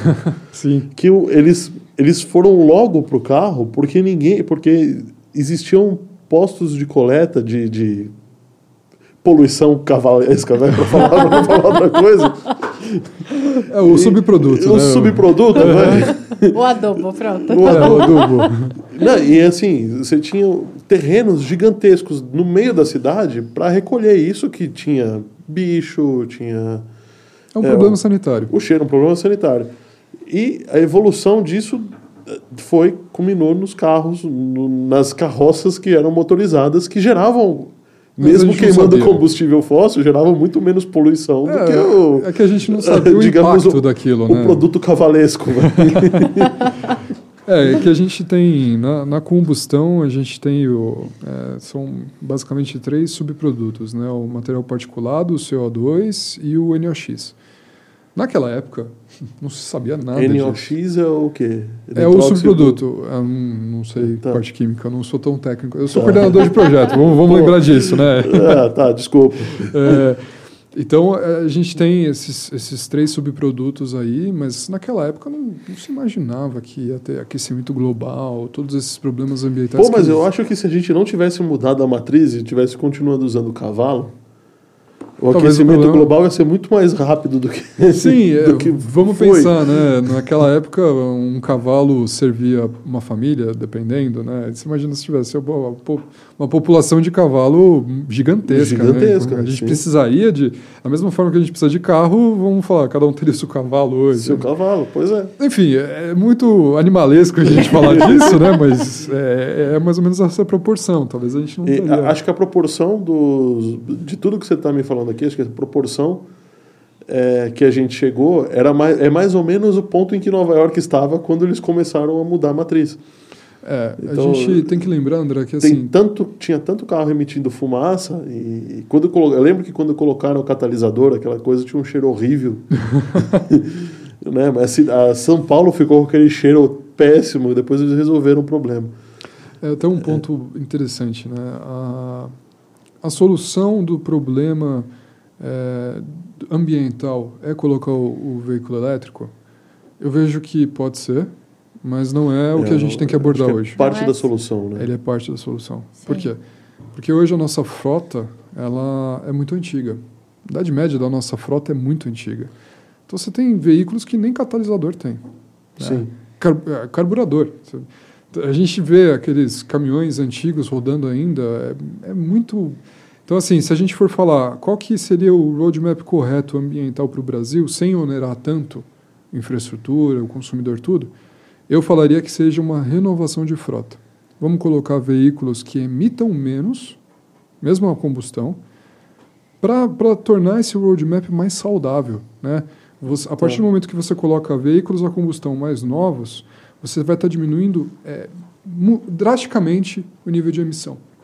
E nível de emissão que eu falo não é nem material particulado, mas sim gases de efeito estufa. Então vamos colocar mais carros a álcool, vamos colocar flex que for, vamos pegar os nossos veículos de transporte de carga e transporte de pessoas coletivos, caminhões e ônibus, e vamos transportar eh, de legislações mais arcaicas, por exemplo, Euro 0 ou, ou Proncov, acho que P3, eh, e vamos colocar legislações mais agressivas. Né? Então, um, um veículo mais novo, hoje ele sai com, vou falar, o catalisador, né? o catalisador, você tem o, a, a redução através do ar lá, eh, enfim, tem, Tem um pós-tratamento. que é o pós-tratamento, exatamente. né? Então, Você, você joga um, um jato de, de ureia ali no- nos gases de escapamento que você reduz muito eh, os níveis de emissão. Então, você colocar mais carros, eh, veículos como um todo, mais limpos do que 100% limpo, eh, limpo de emissões locais, que seria o veículo elétrico, é um roadmap, é um, um caminho muito mais plausível para o Brasil. Por quê? Veículo elétrico você tem toda a parte de infraestrutura, tal, tal, É, tal. a gente já discutiu bastante sobre É, isso. não, aqui, e, né? e assim, em paralelo, por que não? Vamos falar do veículo elétrico? Vamos, mas se a gente perceber de fazer um, é, um, estalar de dedos, todo Tem mundo virar elétrico, é muito mais Tem complexo. que ir pelas escadinhas, na Exatamente. verdade. né? Não tem que dar um Não salto tem que marca dar a um salto perna. marca perna. né? Exatamente, exatamente. Para alguns Falando- países é, é- faz muito sentido. Sim. Falando nisso, e os combustíveis alternativos? O que, que é, além de álcool e biodiesel, o que, que existe aí de, de, De de, combustível. de combustível alternativo, assim, para você colocar dentro de um motor? Certo. Bem, gente- nós, durante esse podcast, praticamente, nós falamos do hidrogênio, que é uma das formas. Tem o, a gasolina, o álcool, temos o diesel, temos o biodiesel aqui, que é bem sustentável, né? Quando a gente Uhum. compara um com o outro. É bem, é bem bacana, assim, a tecnologia. E o HVO, certo? Viu? Fala um pouquinho do HVO. Você tem mais propriedade, hein? Porque tô eu sou leiga. mundo aqui. Não, mas Não, tá não. Porque assim, o HVO, eu vou falar como leiga. Quando eu soube do HVO, eu achei super interessante, porque é basicamente um biodiesel melhorado.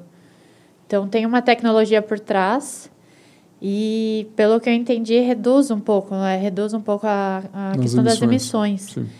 Então, eu achei super interessante. Falei, caramba, então os caras melhoraram quimicamente. Mas ele é mais Então, caro. Não, então, mais mas é uma agora, tecnologia né? nova, igual igual veículo elétrico. Uhum. Por que que tá tão caro? É novo. É até realmente É escala também. né? escala, porque por exemplo, você, vou dar um exemplo de montadora. Tem uma montadora que monta 10 veículos. a montadora vai comprar os componentes desses 10 veículos muito mais caro que a montadora que faz 100 veículos. Sim. Entendeu? Então, É isso questão é de escala. questão de escala, entendeu? Então, por enquanto, a demanda de elétricos ou do H- próprio HVO ainda não chegou no, no limite da, do preço, né? Para ficar, tipo, o diesel, o biodiesel e o HVO. E o HVO precisa de um motor diferente ou vai no mesmo motor do diesel? Tem um... Não, Tem alguma não, adaptação? Tem, tem adaptação, não Tem, tem? precisa de Tem. adaptação um Tem. pouquinho. Mas, assim, é, do- dos é, combustíveis alternativos, ele é o mais interessante porque, na minha opinião, tá? Quem Tá. sou eu para falar o que é mais interessante ou não, Não, né? é- é- é- tudo isso é um programa de opinião. aqui. É, o, o, o diesel, ele provém do- daqui até a gente está, não sei se os- a- as câmeras vão pegar aqui, mas a gente está com um barrilzinho de petróleo aqui, né? O diesel, a gasolina, todos são provenientes do petróleo, né? O Sim. HVO já não, ele já é proveniente da mamona, enfim, eu não sei os detalhamentos Não, técnicos. biodiesel. É, é um pouquinho diferente do biodiesel, tá? O HVO e o biodiesel ele tem, ele tem diferenças ali. É, mas ele tem uma, uma geração muito mais limpa. Tá? Então, além da geração mais limpa, ele também tem uma eficiência melhor. Né? Eficiência que eu falo de emissões. Ele emite muito menos do Tá. que o diesel e o biodiesel. E por isso que ele é muito mais interessante. E as adaptações precisam ser feitas nos motores e tudo mais? Precisam. Não sei o detalhamento de quanto isso influencia, mas precisa de adaptação. Mas, enfim, é, é muito, é, é muito mais fácil. É, mais fácil não, mas assim, ele é muito mais interessante por questão de emissão. É um combustível que muitas montadoras batem, assim, principalmente montadoras de veículos pesados, né, caminhões e ônibus, porque ele é, é, ele é de fácil adaptação, por exemplo, para as refinarias. Né? Você consegue fazer adaptações na refinaria para gerar o HVO. É, e para as emissões locais ele é muito mais sustentável. Tá, Então é um diesel que emite menos. Sim. Entrega mesmo, Sim. mais ou menos a mesma energia, mas é, É, é engraçado porque assim é, hoje o Brasil ele é, um, ele é um ponto de referência em combustíveis alternativos. Se a gente pegar é, o, sim, a gente o diesel, sobre o etanol, né? O Brasil O etanol e o biodiesel. Né? O biodiesel, porque hoje o diesel a gente tem. eu não sei se vocês já perceberam no- nos postos de gasolina, mas tem o diesel S500, que é o diesel antigaço. O que, que é o S? Né? É partículas de enxofre, enxofre, né? dentro do Isso. diesel. Então, 500 é, é muito enxofre dentro do, do diesel. Aí você tem o S100, que é pouco utilizado aqui, mas você tem o S10, que aí é um, é um diesel, vamos falar, um, com menos enxofre. Então, para veículos mais novos, você não pode colocar o S500 porque o motor não está preparado para um, pra um diesel. Não é ruim, tá? É um diesel diferente, É, né? um, é diesel um que- peso, que, sei lá, que alguma teria coisa, mais densidade, por aí. não, ele, ele é mais. é, ele, é, as emissões não são tão interessantes para o ambiente. Então, Tá, Vamos colocar. Ele ok. emite mais enxofre na combustão. É, e quando você tem diesel, diesels, por exemplo, o S10, ele tem uma porcentagem ali de é, biodiesel. Eu até peguei aqui na minha colinha. que a gente tem um roadmap por legislação que hoje a gente tem 10% do diesel, é, se não me engano é 10%. Ah, Já estamos em B15, né, que é 15% do diesel que sai da bomba. Qualquer um dos diesel, diesels, É, diesels, não, sei, como é se do fala. S500, mas o S10 sim. Tá. Você tem 15% de biodiesel. Né? É como se fosse Não, a é gasolina do álcool. álcool à gasolina. é Perfeito, é isso. Tá. Justamente para você ter uma eficiência um pouco melhor. É, até nesse limite, os motores precisam de algum tipo de adaptação, porque quando você trabalha com um combustível diferente. né? Então, você vai colocando mais biodiesel, é a mesma coisa que a gente colocar mais álcool na gasolina. Se Sim, você colocar show. 50% de álcool e 50% de gasolina sempre, talvez o motor flex precisaria ter uma, uma eletrônica embarcada mais uma vez, né? puxando o saco da Bianca aí, ó Ela é. mais bem elaborada e, enfim, não, não entro nessa parte de detalhe porque também não é o meu, meu know-how, mas é, precisa de um pouco de adaptação, sim, para esses veículos, para isso. Mas é, adaptação é para o bem da humanidade, né? por questão de, de é, eficiência energética e também de, de emissões, sempre. E se eu falar para você que eu não acredito no efeito estufa, você vai me matar? Não, não vou te matar, mas assim. é... Quando acabar aqui, a gente vai sair na Não, na porrada. Não, não, não vamos sair na porrada, mas assim. É perceptível. Não, eu Ah. acredito que ele seja, ele é perceptível, não questiono isso, mas eu, ac- eu acredito que seja na- as cidades estão aumentando, né? A- agora com a pandemia talvez elas diminuam, mas é, eu acredito que as, que as emissões sejam ruins e péssimas para a saúde, beleza, mas no microclima, talvez não globalmente. Agora, quando você tem um monte de cidades globais alterando o microclima, você vai alterar o Você vai macroclima. ao assim. macroclima, exato. Então, mas acredito que não seja ainda, ainda não sei se, não sei se a gente chegou lá naquele ponto de, É, o problema de partida, de, de, de não volta, né? Mas É, então, esse é o problema. O problema não é a gente chegar a temperaturas altas. É, de acordo com o, o, o Acordo de Paris, né, de Hum. 2015, se eu não me engano, é, a gente precisa reduzir. Porque eles colocaram alguns cenários que, a partir do bom, momento, a gente vai ter veio de pontos- cima, né? Então É, agora a gente vai ter pontos é, que, de acordo com as nossas emissões, vai ser um ponto sem volta. A gente vai virar uma era glacial, talvez não na nossa geração, mas nas próximas gerações a gente pode ter uma reviravolta climática. É, então a gente precisa é, fazer uma, um movimento né, tecnológico para que isso seja revertido o quanto antes. é a história do cavalo. Sim, sim, é, cai na né? mesma Cai história. Na mesma história. A gente, a gente a gente exauriu algo- todo um modal e agora não dá mais. A gente Sim, precisa sim. melhorar, né? E a gente, a gente como, nós como consumidores finais, a gente percebe muito que a história está muito mais perto da gente no carro. Mas tem N fatores, né? A gente está falando das emissões de, de gases de efeito estufa, responsáveis por isso, eu já vi vários números, mas gira em torno de, de 18% a 25% é, do sistema de mobilidade, né? seja é, por carros, a- aviões. O sistema de mobilidade é responsável por em torno de 20% do, das emissões. Né? E, e é um mercado muito mais sensível a nós consumidores finais. Agora, você vai falar indústria. Indústria é responsável, né? tem uma boa Sim, parte, parcela parte, de. sim. Então, vamos também trabalhar nisso. Né? É, É que a indústria é um pouco mais fácil, né? Se ela emite, você pode colocar um filtro ali, você pode tratar, porque ela não está andando. Né? Você não precisa, você não tem todo, toda a questão. é mais controlável. É mais né? controlável, Sim, é. sim, exato. Mais fácil não, né? Porque também vai onerar o produto, É. vai ter uma outra, outras questões ali É, também. e tem toda uma parte de processo, né? Você, é, vou falar, vamos pegar um exemplo, né? Você lembra quando era utilizado ainda o amianto, né? Acho que você- nem eu era para saber disso, viu, Bianca? Não, não, mas a gente estuda, pô. Eu vi, eu vi Então, isso no é, Netflix. assim, são No processos. Netflix, É é, sério? sei. No Eu- Netflix? Eu, eu também, eu não sou da época do amianto, Ah. eu vi no Netflix. Mas a gente tem processos que são arcaicos e, e tecnologicamente eles foram evoluindo e chegaram num patamar que não precisa mais usar aquele tipo de, de, De material, de né? material que é totalmente nocivo à saúde. A mesma coisa nas outras tecnologias. A gente vai chegar num ponto que as emissões vão baixar muito de acordo com a tecnologia que a gente vai usar. Então, isso é muito interessante para a gente analisar que o, o efeito estufa acontece, né? o, é, todos os problemas climáticos vão acontecer se a gente não fizer nada. Né? Sim. É, Tá, então, assim, bem. se você não acredita, não tem problema, problema, entendeu? calma. Não tem problema. É, Eu tô aqui na posição de provocar você. É lógico, Ó, é fogo no lógico. parquinho.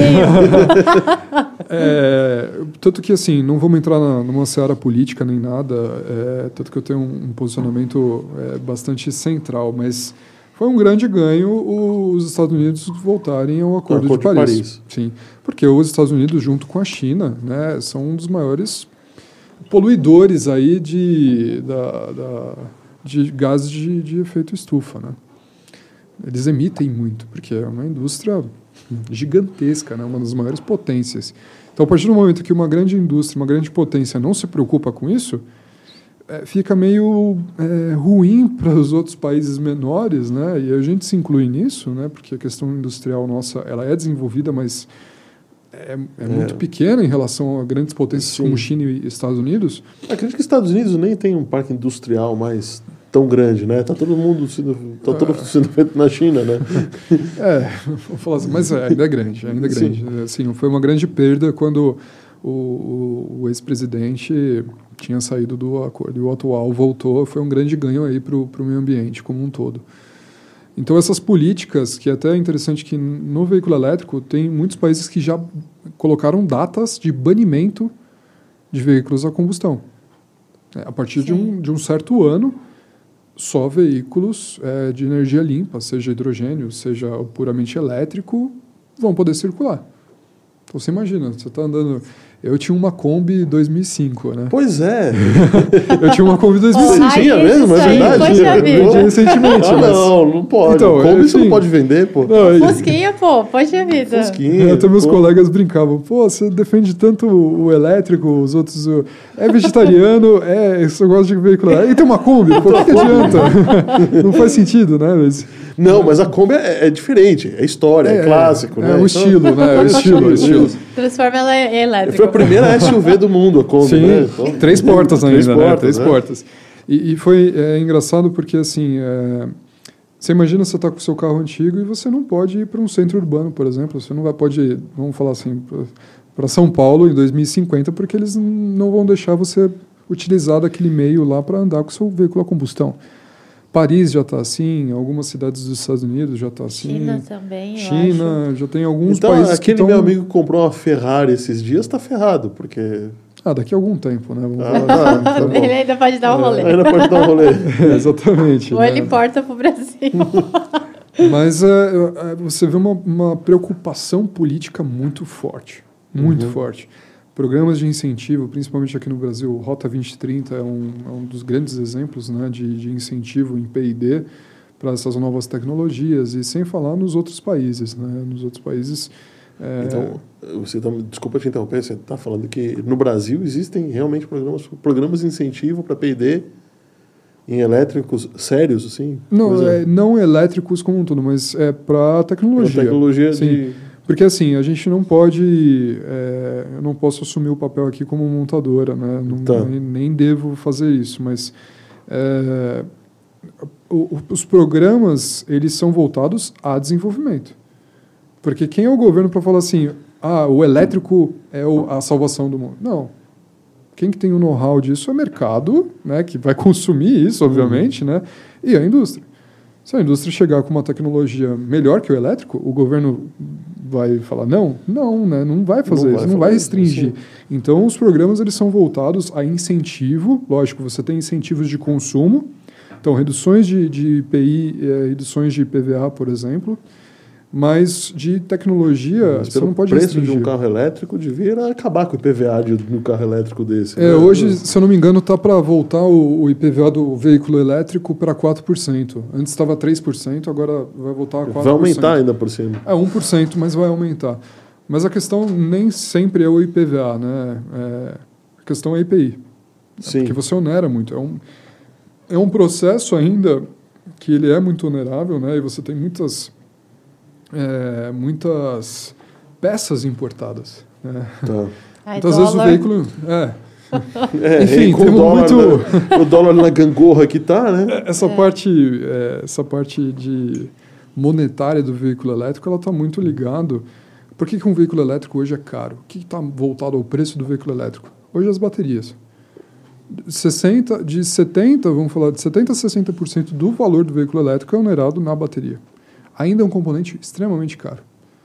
Porque se, se eu... Não é um componente difícil de ser feito, né? em geral. Ele, ele... É, acho que o problema Demanda dele é uma são segurança os, também. São os controles de segurança, Porque, né? É. Imagina. É, você bota não... quanto, quanto que tem uma bateria? É, não, tem alguns é que tem várias tecnologias, dentro, né? né? Tem várias tecnologias. Tem algumas, tem algumas, né, não montadoras, né, mas tem algumas empresas que montam hum pilhinhas, vamos dizer. Pilhinhas, pilhinhas, né? né? Os packs tem... de bateria, né? Não, mas tem, tem, um, tem os packs, tem algumas empresas que fazem os packs e tem algumas que é só as, as pequenininhas tudo junto. Que eu já... Aí junta num, num pacote e... e... tem os packs maiores e tal. Mas... A questão da, da... Nossa, até fugiu aqui. é que você tem as células, né? As células são, as, vamos falar, as pilhas que a gente conhece, né? Sim. E aí você tem o conjunto de células, você tem o pack de bateria. Né? E, e é, é, um conjunto de packs de bateria. Você pega, por exemplo, Com a- capacidade de a entregar sua, uma a carga. sua grandíssima e amada Tesla, por exemplo, né? Não é minha grandíssima amada Tesla. Só queria né? ter um X. Eu só queria ter um X. É, então, mas é, um, pega, é, o modelo 3 já estava me satisfazendo. você também. pega os modelos da Tesla, os packs de bateria ficam total no, no, no, no assoalho do carro, né? É quase que de ponta a ponta. Sim, ali, eu fico de imaginando, de repente você pega alguma coisa mais afiada na rua, ou, um, Então. sei lá, um ferro, alguma coisa. Se aquilo rasgar o carro por baixo, você tem uma explosão, porque aquilo vai entregar uma carga elétrica muito grande, muito rápido. Sim, é questão. Então, né? questão de segurança, tem toda uma tecnologia. Então, não é só o pack, né? Tem um pack, ainda tem tipo um pastel, né? Vamos falar bem a grosso modo, um pastel para fazer segurança. Tem até a questão dos testes do crash test, que É verdade, ver o crash se- test tem outra, né? entendeu? Se, se o carro bater de frente e amassar aquilo Sim. ali, Então, e o legal é o do centro de, gra- de gravidade. Ele não capota. ele não capota. É. É, porque ela é Muito pesada legal. pra É, caramba, o né? centro de gravidade é Sim, baixíssimo, né? Então sensacional. você tem Que acho essa que esse- essa foi uma das melhores ideias, acho, deles, né? Colocar as baterias embaixo, então você desce todo o centro de gravidade. Sim, sim. E outro ponto, né? Você tem, a gente falou muito da célula, né? A, a célula, é, você tem várias geometrias, né? E a gente pode perceber até da Tesla, que já foi a sua, André. Eu, eu entendi, você é acionista da Tesla, né? Então vamos Eu lá. não, não sou. A- o pior a é que eu Tesla- não sou. A Tesla ela tem ela veio de, um, de uma evolução né, dos packs de bateria dela que as células antes eram prismáticas, né? Você tinha eh, eram, eram grandes retângulos ali ou quadrados de bateria. Só que por questão de segurança, a, a célula cilíndrica ela se mostrou muito, com um comportamento muito melhor em questão de segurança, principalmente no crash test. Né? E, então, assim, existe uma preocupação com a segurança, obviamente. E tem toda uma parte de controle. Até o encapsulamento né, dessa bateria é, é, assim, é lindo de se ver na parte de engenharia, porque a- além de você ter toda uma parte mecânica ali envolvida, você tem uma parte eletrônica também, né? Porque, é, vamos falar, ao mesmo tempo, quando imagina vários, várias pilhazinhas AAs, né, que a gente Uhum. viu de- desse tamanho assim. Ela é um pouco maior, não é? Do que a É, ela é um pouquinho maior. E você imagina todas juntas ali. Pô, se uma falhar, perco todo o sistema? Se tiver Não. em série. Mas mesmo assim, você desativa um pack de bateria, ah, entendeu? Então você, Vários grupinhos. você não dizer, perde né? em potência, você perde em autonomia.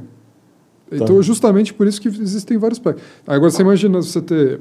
Você prefere ter quatro células prismáticas gigantes, né, com, formando um pack, ou você prefere ter 200 célulazinhas pequenininhas? né? Essas células pequenininhas elas vão ter um- uma resposta, é, uma autonomia, né, uma vida útil muito maior do que poucas. Né? Uhum. Então essa, esse que é o intuito, né, interessante. É, Então, assim, é, essa questão ó, a bateria, tal, eu vejo que assim tem muito que evoluir ainda, muito questão da química, construção. Ah, eu fico, os olhos até brilham, né? Porque a gente fala assim, pô, é um- uma tecnologia que vai vir tão, tão é, vai envolver muito desenvolvimento ainda e vai melhorar tanto, tem um potencial gigantesco para melhorar. Seja a parte química, seja a parte de montagem, seja a parte até de produção, que é esplêndido né, da gente falar sobre. pô, é, a gente tá falando aqui, tá sendo bem, bem legal, bem elucidativo o papo. Eu queria jogar de novo um pouco para a Bianca sobre o, o- quais os sistemas de controle que a gente tem, então, dentro de um carro a combustão, dentro de um carro elétrico, isso muda de um carro para o outro.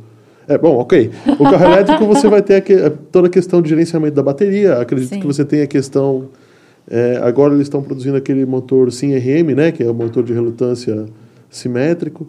É, tudo bem, é, isso sim, mas essa é questão muito específica do carro elétrico, né? Uhum. E além do ABS e do, do cruise control, né? do- existe algum outro sistema que assim o, o usuário comum não saiba? Bastante. Bastante. Bastante. Ó, por exemplo, eu vou falar de veículos comerciais que foi foi, é, Foi meu, meu know-how, né? né? Meu know-how que eu tive a experiência. É, hoje, por exemplo, a gente tem um módulo que Uhum. controla toda a iluminação do veículo, um módulo eletrônico. Era fusível, certo? Ah, queimava uma luz ali, ah, troca fusível. Troca fusível. é. Não, o meu ainda é modo- assim.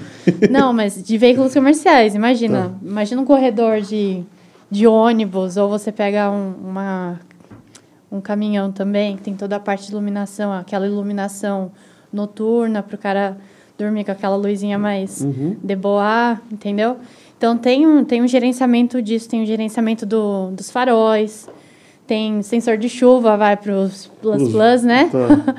Mas, assim, de pequenas coisas até grandes coisas como a ABS que eu comentei, controle de suspensão, tem controle de powertrain, por exemplo. É, sua injeção eletrônica, por exemplo, é um módulo eletrônico. Módulo eletrônico, sim. Entendeu? Talvez um, um dos mais importantes, né? Também.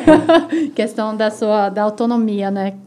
Então, assim, é, quando você pensa em um veículo, você olha os sistemas, são vários sistemas. Se eu listar aqui, lascou. É muita coisa. Não, por Porque- favor, estamos aqui. Não, não, não. Eu já disse, eu não sou especialista. Mas vamos Mas falar no assim, mínimo 30, né? É, No não, no mínimo. mínimo vai uns 20, dependendo do, do veículo e tal. Mas assim, nós temos o, principalmente powertrain agora, que nós estamos. questão de emissões. Hum. Então você tem a parte da, da transmissão, transmissão automática é, é um módulo eletrônico também. Então. Ah, Não é um módulo mecânico, transmissão Não, automática? é, tem a parte mecânica e tem a parte eletrônica, as duas estão juntas. Tá, você tem o atuador da transmissão. Sim, É isso. entendeu? Também tem os padrões de marcha e tudo mais, é feito eletronicamente. Tem todo um software por, por trás, tem sensores. Então, por isso que a, a eletrônica, a eletrônica automotiva, né, que esse é na Tá. verdade o nome, cresceu tanto. Porque tem muitos sensores agora e muitos atuadores, que é o sensor com Com alguma com coisa para fazer alguma coisa. Exatamente. Tipo, ah, aperta aqui, ó. Entendeu? Mais ou menos isso. Vou dar um exemplo mecânico que dá para você ver. Suspensão, sabe aquela suspensão? Você vai lá no, no ônibus de viagem, gostoso, ou até nos corredores de ônibus que o Hum. ônibus faz. O ônibus dá aquela baixada para você entrar, né? Exatamente. O que, que é? Um botão que o cara, o motorista vai lá, aperta ele, a bolsa esvazia, a bolsa de ar, né? É de ar que é um aquilo, fole. suspensão a ar. Suspensão a ar, é um fole, aí tss, abaixa, aí a pessoa entra, ele aciona lá, aí os atuadores vão, Vão... vão colocar ar dentro dessa bolsa e aí vai nivelar e de novo. Como é que funciona a comunicação entre eles? É assim, é... até onde eu sei, eu não sei muito de carro, né? Mas Aham. é, até onde eu sei, os carros mais modernos usavam uma rede CAN, né? Que chamava. Sim, sim. Que- Até, é hoje, até É, hoje, na até verdade. hoje é isso. assim. Os carros de luxo, eles estão usando agora uma CAN chamada CAN FD. Ela recebe mais informações. Então, Tá. além da, de receber mais informações, a velocidade dela é maior. Então, por exemplo, vou falar de internet para os leigos, né? Tá. A gente tem aquela internet bem, né? Aquela de 100, Discada. 100 reais, né? Do Discada não tem mais, né? Discador IG, né? Do IG. Será que o pessoal vai... tá vendo? Eu não sou tão nova. Eu não sei, eu ouvi no Hoje- ouvi o discador no IG num documentário da Netflix. Olha, o, o que eu recebia de CD em casa desses CD. discadores Ai, não Deus, tá muito escrito. bom. Mas, é, nossa, até perdi a fio da meada. Tava falando da rede CAN. É, então, lembrei. Então, aí tem a CAN-FD que recebe mais essa- essas informações e tem outra, outro tipo de protocolo que é o Ethernet também, que é usado para multimídias e tal, e talvez vá ser usado para a questão da telemetria. Então, multimídia. da- Ah, tá. Multimídia, multimídia é no caso. aquela... Sim. Certo? Aquela... Tá. É, a televisãozinha. A com- televisãozinha, o rádio, o rádio, o rádio com, com, com o touch, tá bom. Mas aí você tá usando Mas pra... também CAN, entendeu? Tem, tem essas duas, tem essas três versões, né, de, de comunicação dentro do... rodando na, É. mesma, na, na mesma base. Isso, um carro, um carro de luxo tem a Ethernet e tem a CAN FD. Agora, quando estamos falando de um carro comum ou até um veículo comercial, é, é a CAN. É a CAN. É a CAN mesmo. Mas tem várias velocidades. Então, por exemplo, é, você tem a questão de prioridades de mensagem. Qual mensagem é mais importante? A do freio ou a, a da seta que está queimada? A do freio. Sim, do freio. É, eu acho que é. Isso é- Não, não sei. só, Não, também- acho não. A seta é importante. E tomara que E por seja favor, isso. né? usem a seta, gente. É um saco testar isso. Nossa. Mas olha, é, tem essa questão, então tem as prioridades. Então, a maior velocidade da rede CAN vai para os sistemas de segurança. Aí tem a velocidade média, que é, por exemplo, você pega um. Ai, não posso falar, deixa eu ver. Um sistema. carro, um sedã médio. Não, tô, tô, tô pensando em questão de sistemas. né, de sistemas. Mas vou, vou dar um exemplo: ar-condicionado. É, temperatura e tudo. Não, ar-condicionado não, esquece. Esquece. Esquece. Já tô. Mas é, o falar segredo de cluster. indústria, hein? Cuidado. É, né? cuidado. hein? Não, a questão do. Sabe o painel? O painel lá do carro e tal. Tem o painel. Tem, que o- uhum. Então, ali também tem uma velocidade. Então, tem uma velocidade CAN que ele recebe de vários inputs, porque ali é a sua central. A central que você vê. Então, peraí, deixa eu só, só chegar um, ir um passo para trás. Hum. Você tem a rede CAN, Certo. certo? Então, quando chega lá na seta, então tem um atuador da seta, alguma, algum, algum sistema que recebe essa mensagem, ele deve ter um endereço IP, alguma coisa, Sim. falando que fala, oh, eu sou a Endereço seta traseira do lado esquerdo. Sim, sim. Bem-vindo. Sim. É, é isso. Sim. Mas eu tenho, né, tem... Isso vai depender de arquitetura eletrônica para arquitetura eletrônica. Tá. tá? O que, que é arquitetura eletrônica? Vou falar para leigos. Imagina, Por tem favor, dois tipos. Eu, tô boiando no que vocês estão falando aqui. tem dois tipos. Imagina, é, essa arquitetura seria distribuída, que é menos segura, vamos dizer, menos segura. Imagina que você tem um varal e aí você tem uma central aqui, certo? Uhum. E aí você tem vários módulos pendurados. Pendurados no mesmo varal. E aí, imagina, eu vou, vou dar um exemplo de rede que é para vocês entenderem. Imagina que é uma mesa grandona e todos os módulos estão sentados e aí tem a central ali. Aí A o ABS fala- fala, oh! Aí a seta fala, ei! Não, quem vai, quem vai, vai ser ouvido primeiro vai ser o ABS e não a seta. Então, cala a boca, seta. Fala aí É. depois. É, eu acho que isso É é, isso meio aí. que rápido, né? é, É, é, muito tudo rápido, é tipo tudo em menos de 10 milissegundos. Não, tudo Nem- bem. piscando. Mas mesmo assim, você tem... Sim, É, Eu percebo essa, essa coisa em carros mais modernos, que às vezes você liga o farol, qu- quando o carro era antigo, você ligava o farol, o Uhum. farol ligava automaticamente. Agora não. Ele liga o painel, depois ele liga o farol da frente, depois ele liga o farol de trás. É muito rápido, é menos de um segundo, mas você percebe essa, sim. essa, essa demora, vai, essa latência entre os, Sim. os comandos. Mas é mais ou menos isso. E aí tem a centralizada, que, na minha opinião, eu acho mais segura. Quando você centraliza em sistemas. Então, por exemplo, lá tem um sistema de powertrain. Então, eu tenho um módulo central e aí eu tenho o módulo do motor, o módulo da transmissão, do câmbio, enfim, né? E aí você tem aquela central, a outra central conversa com a central, deixa eu ver, da parte de segurança, que é freio, Tá. direção e tudo mais. E aí eles se conversam. E aí você tem um painel de controle também. O painel de controle não, perdão. O painel que você vê, o cluster, né? Então, Chama ali... cluster? É, chama... É, aí, ó, viu? Cluster. É cluster. Tá bom. Enfim, aí ali ele vai receber as mensagens desse módulo. E aí as luzinhas que aparecem lá, tipo, ah, você tem que olhar o óleo do motor. É assim. Pra que, que eu vou olhar no motor se o motor tá funcionando? É, não, deixa parar. Cara, nisso, não, por, por favor. Mas é mais ou menos isso, essa comunicação hoje, né? A gente está falando de 2015 até mais, 2017 para cá. Quando a gente Tá. vai pegar um carro mais, mais velho, vai 10 anos né, para trás, não tem toda essa tecnologia embarcada. Mas os veículos estão caminhando para mais tecnologia embarcada. E essa tecnologia embarcada, ela tá no sentido de baratear o, o, o carro ou... Eu vejo como conectar o- os veículos. Então, por exemplo, o cruise control é uma Uhum. automação, Sim, certo? Você não está ali no acelerador Ele e tem um tal. atuador ali do acelerador e acabou. Exatamente, tem uma lógica tudo mais. Isso. Tanto que, às vezes, se o carro está numa descida, ele tem que tirar o pé do acelerador, né, eletronicamente, Sim. para não deixar o carro acelerar. Né? O famoso Tesla, que a gente só fala do Tesla aqui, já tem, um, tem uma automação nível 4, eu acho. Vai até nível 5, não é? Sim. É nível 5. Nível 4 é você... Tá aqui, ó.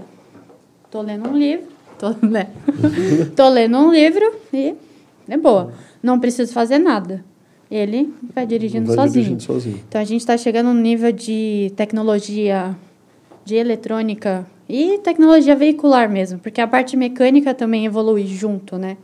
Então, por isso que eu falei no começo, não adianta você só fazer elétrica ou eletrônica, Eletrônica. que seja, e mecânica. Você vai precisar os dois, porque o veículo, por mais de toda eletrônica, ele vai continuar sendo mecânico. Ele vai Sim, continuar ele, tendo no quatro final das rodas. contas, ele continua tendo quatro rodas, né? O Exatamente. motor no meio. Vai e- continuar usando pneu de borracha. Isso. É, os engenheiros mecânicos eh, agradecem a sua Agradece a sua fala. Tem uma resistência, viu, de vocês. Tem uma resistência, mas enfim. Mas assim, é, o nível de tecnologia que está chegando é você chegar num, veículo e eles se conversarem. Então você está ali na marginal, aí ah, eu quero mudar de faixa porque essa faixa já está mais, mais Tá rápida. mais rápido.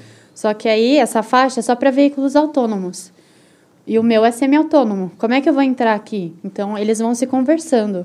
Ó, fula- carro 1, um, posso entrar? Carro 2, desacelera aí, vou entrar. E aí vai. Tá. Imagina um corredor, imagina, imagina um trem.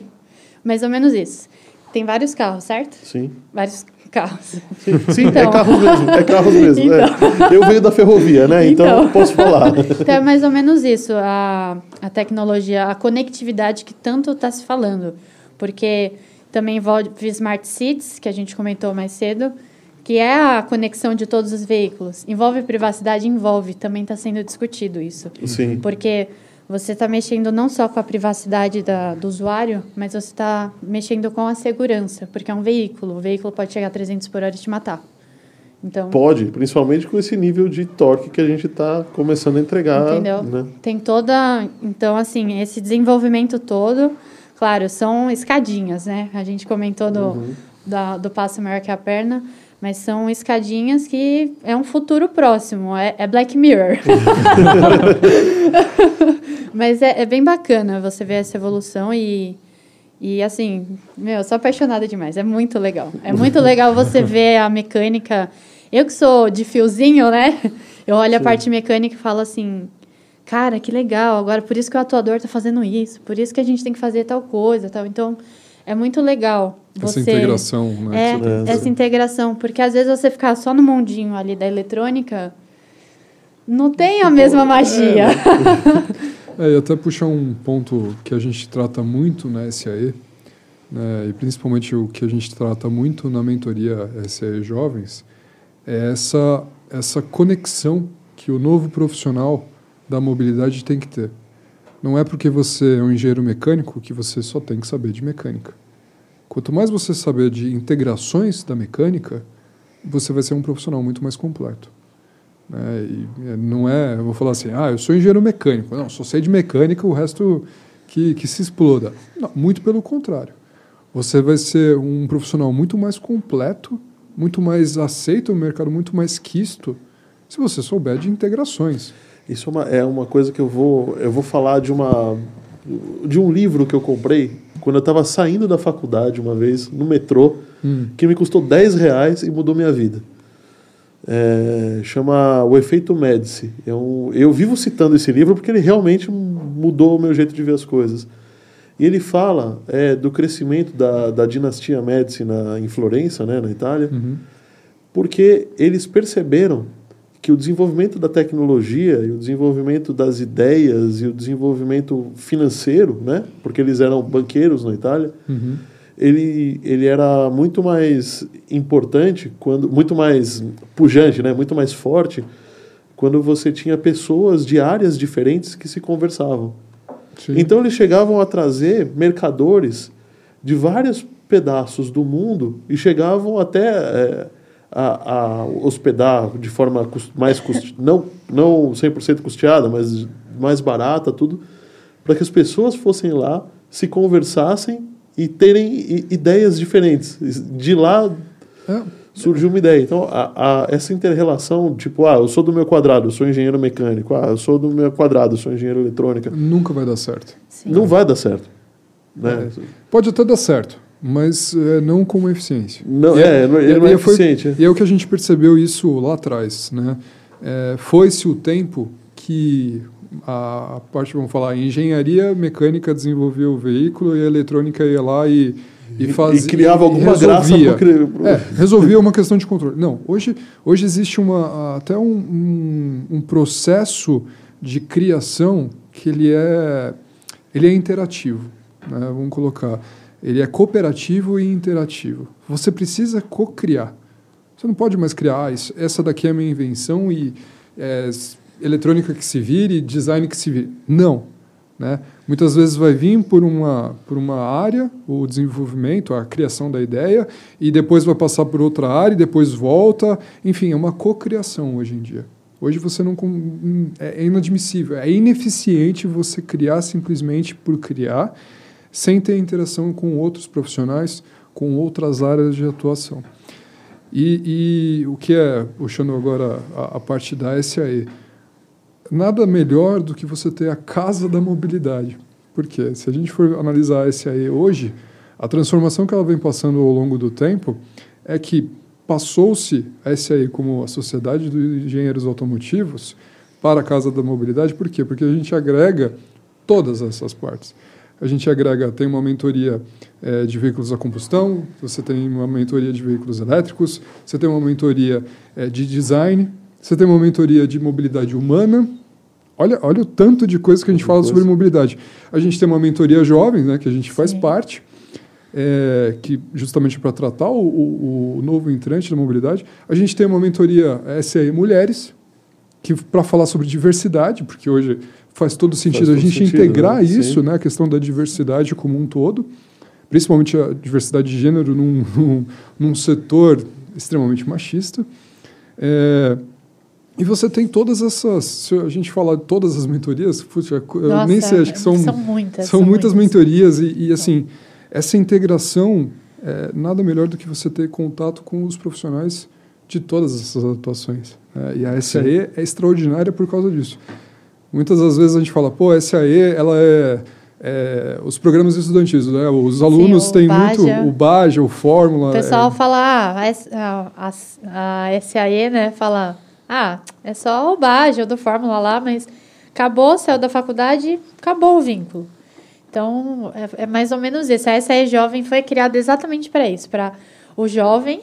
E eu sou uma das voluntárias porque eu ainda estou na faculdade, então uhum. eu entendo as dores do estudante de principalmente perdido, estou no último ano.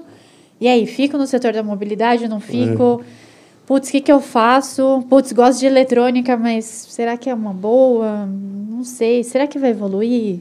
E aí tem as mentorias para isso e assim, nada melhor do que pessoas para agregar valor e você realmente performar, sabe, no, no seu propósito profissional. Pô, e, e, você ter legal. contato, né, com todos Sim. esses. É, é isso que é o mais extraordinário, né? Quando, quando a gente conversou, conversar, né, Bianca? Sim. Foi, Cara, faz todo sentido você estar tá aqui dentro. Vamos, vamos fazer junto, né? Sim. Até brinquei que ela é voluntária fundadora, porque voluntária ela. Voluntária fundadora. É, ela ela está ajudando justamente a, a, trazer essa parte do, do, do estudante, né? E, e, é uma carência que a gente tem no mercado. Muitas vezes a indústria não olha o estudante como um potencial.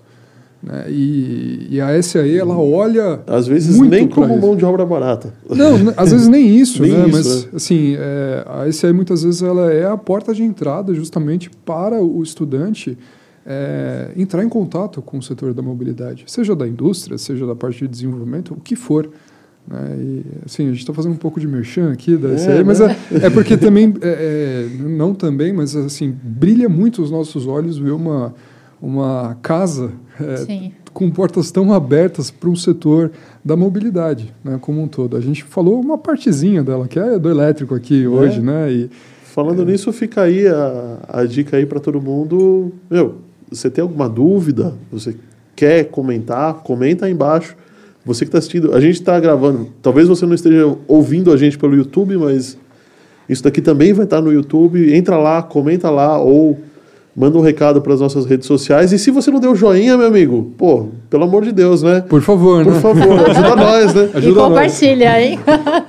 compartilha, curte. Ó, a gente está no, no YouTube, no Spotify, no Deezer, no podcasts da Apple e vai estar tá no Amazon Music também. Tá? Todas essas plataformas vocês podem ver a gente, ou seja, não tem desculpa, né? e também entrar Sim. em contato com a gente nas redes sociais. Nas né? redes sociais. Fica claro. total à disposição aí, se quiserem bater um papo sobre mobilidade, Sim. né? Até da SAE, né? Sim, até ou até, até da, da de, né? pessoas que querem entrar na, na universidade ou pessoas que querem sair da universidade. É uma carência muito grande, assim. São fases importantes, na entrada e a saída da universidade. É, é, a saída é mais importante do que a entrada. Eu, eu diria que ela é mais desejada. né? Ela é muito mais desejada. Ó, é Ela é fácil mais entrar. difícil, viu? É fácil entrar, mas sair. mas assim, é, eu vejo isso pela minha irmã. Eu tenho uma irmã de, de 15, né? Ela tá no segundo ano. Isso aí. Ela não faz a mínima ideia. Eu mesma, eu escolhi engenharia por porque meu tio falou para eu fazer. Não, assim, vai lá e faz. Eu gostava de tudo e aí falou: "Meu, você gosta de matemática mesmo, de física?" Eu falei: "Ah, gosto." Então faz engenharia. Mas aí fazer engenharia, trabalhar com o quê? Engenharia envolve muitas coisas, engenharia, né? Fazer engenharia não dá, né? Então, mas Não existe a faculdade de pessoa lê- engenharia, né? A pessoa, a pessoa leiga vai pensar o quê? Prédio, Prédio. ponte. Sim. Só civil, e não é. Quando eu fui pesquisar, nossa, sensacional. Várias Ou engenharias. ponte, ou prédio, ou carro, né? Não tem... É. não, É, foi o outras que eu coisas pensei também. né, no começo, mas, sendo bem sincero, mas é, é como a Bianca falou, é muito, muito, muito mais abrangente, muito Sim. mais. A gente tem hoje atuações de engenharias onde a gente nem imagina, né? Até, vamos falar assim, até no mercado financeiro a gente tem engenheiros atuando hoje, porque, é, não puxando o saco da, da nossa profissão, né? Mas, enfim, é, já puxando o saco, é o modo de pensar do engenheiro, né? E muitas vezes isso é um problema também. É por isso que volto a falar que a integração com os outros profissionais é Sim. extremamente necessária, extremamente necessária. Porque se- é, o mundo seria chato, né? Eu, é, eu todo brinco, mundo- Todo mundo no mesmo seu quadrado, né? É, Ninguém eu- conversa com ninguém. Exato. E eu brinco com minha família, porque eu sou o único da parte de exatas. O mais perto de mim é o meu tio que fez arquitetura, né? Então, Nossa. todo mundo, todo mundo da parte de humanas, assim, total. E, né, e as pessoas brincam, pô, você pensa muito chato, cara. Pensa mais pra aberto. Pô, tô tentando, né? Sabe? Mas é difícil para mim, né? E, e o mercado de trabalho hoje, falando um pouquinho não só do veículo é, mobilidade, mas o mercado de trabalho como um todo. Se você não tiver diversidade, seja de pensamento, de, de gênero, de, de qualquer tipo de opção, é, você não cria eficiência. Porque se você tiver um único tipo de visão, que eficiência que você vai ter? Sim. Né? Fora a visão de mercado, né? Sim. Só te- você tem Sim. um leque gigante aí só tem isso, opa. só tem isso aqui, ó. Então, É, e você vai atuar só naquele ponto, né? sim. Não tem. é, é, vamos, vamos abrir o leque, vamos melhorar. é, diversidade. é, falam que é, é até um ponto ruim, né? Ruim não que eu falo, mas é um ponto que já caiu no clichê. Mas é que não é que ele caiu no clichê, é que ele precisa ser muito mais abordado hoje. A gente pega as lideranças, aqui a gente está entrando num outro assunto, né? Que Sim, sim. Mas é, é que também é, é muito importante isso para o jovem que está nos escutando hoje e também para a pessoa que está entrando no, no mercado de trabalho. Se você não pensar de uma forma diversa, você vai cair no antigo, você vai cair no tradicional, que é uma visão unilateral.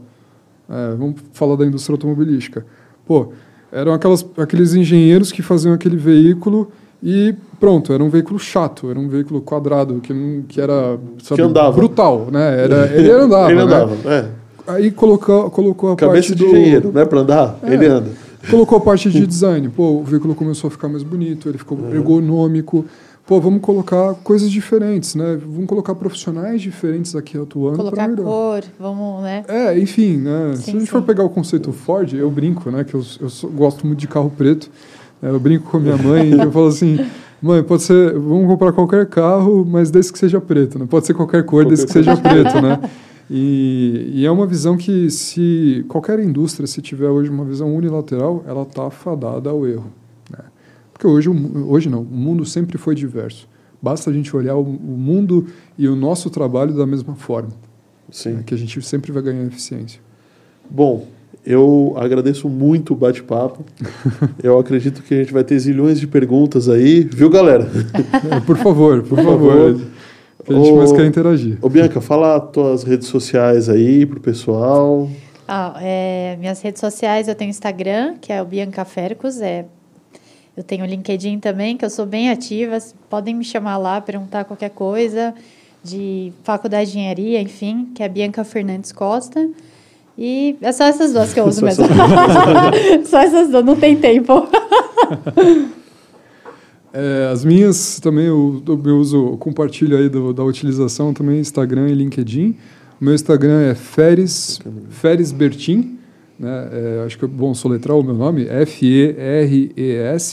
Bertin, B-E-R-T-I-N de navio. E no LinkedIn eu estou como Feres Eduardo Valentini Bertin. Tá? Também fico à total disposição. Quem quiser bater um papo aí, acho que quanto mais interação, mais compartilhamento aí de informação e de experiências, melhor. Né? E fica o nosso convite, né, Bianca? Sim, sim. Quem quiser participar, quem quiser conhecer a SAE, porque hoje a gente está como posição aqui, como cadeira de SAE, é, ficamos à disposição também. Se quiserem conhecer, participar do nosso grupo da, da mentoria jovem, ficamos à total disposição e braços abertos, porque é o que a gente mais quer fazer, é agregar ao mercado da mobilidade, como sempre. E Sim. obrigado pelo convite, É. André. Obrigada, porque André, é pelo isso. convite. Vai ser- Vai ser um, foi um prazer. É, Foi foi um prazer e vai continuar sendo um prazer. Você fazendo parte do segundo podcast Oh, de mil, muitos aí para frente. Vamos, então, vamos,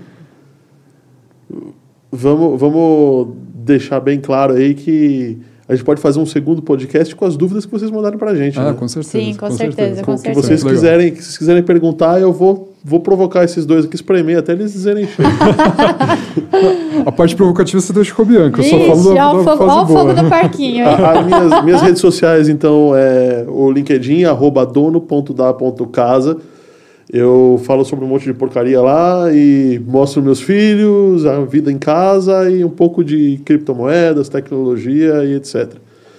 E já que todo mundo falou LinkedIn, vai, é linkedin.com.br a-w-g, tá? Você deve estar vendo aí embaixo da tela aí o meu, meu LinkedIn também. Exótico, hein? Exótico, exótico, é. Ah, e a gente vai deixar o Telegram da SAE Jovens, só vocês entrarem lá, a gente vai deixar na descrição do Spotify ou, enfim, né? Beleza. Nossa, Beleza? Então, valeu, gente. Muito obrigado. Não esquece de dar o joinha aí para todo mundo, vai ajudar a gente. E aí vamos tirar Com uma certeza. selfie. Vamos. Bora! Vamos sim.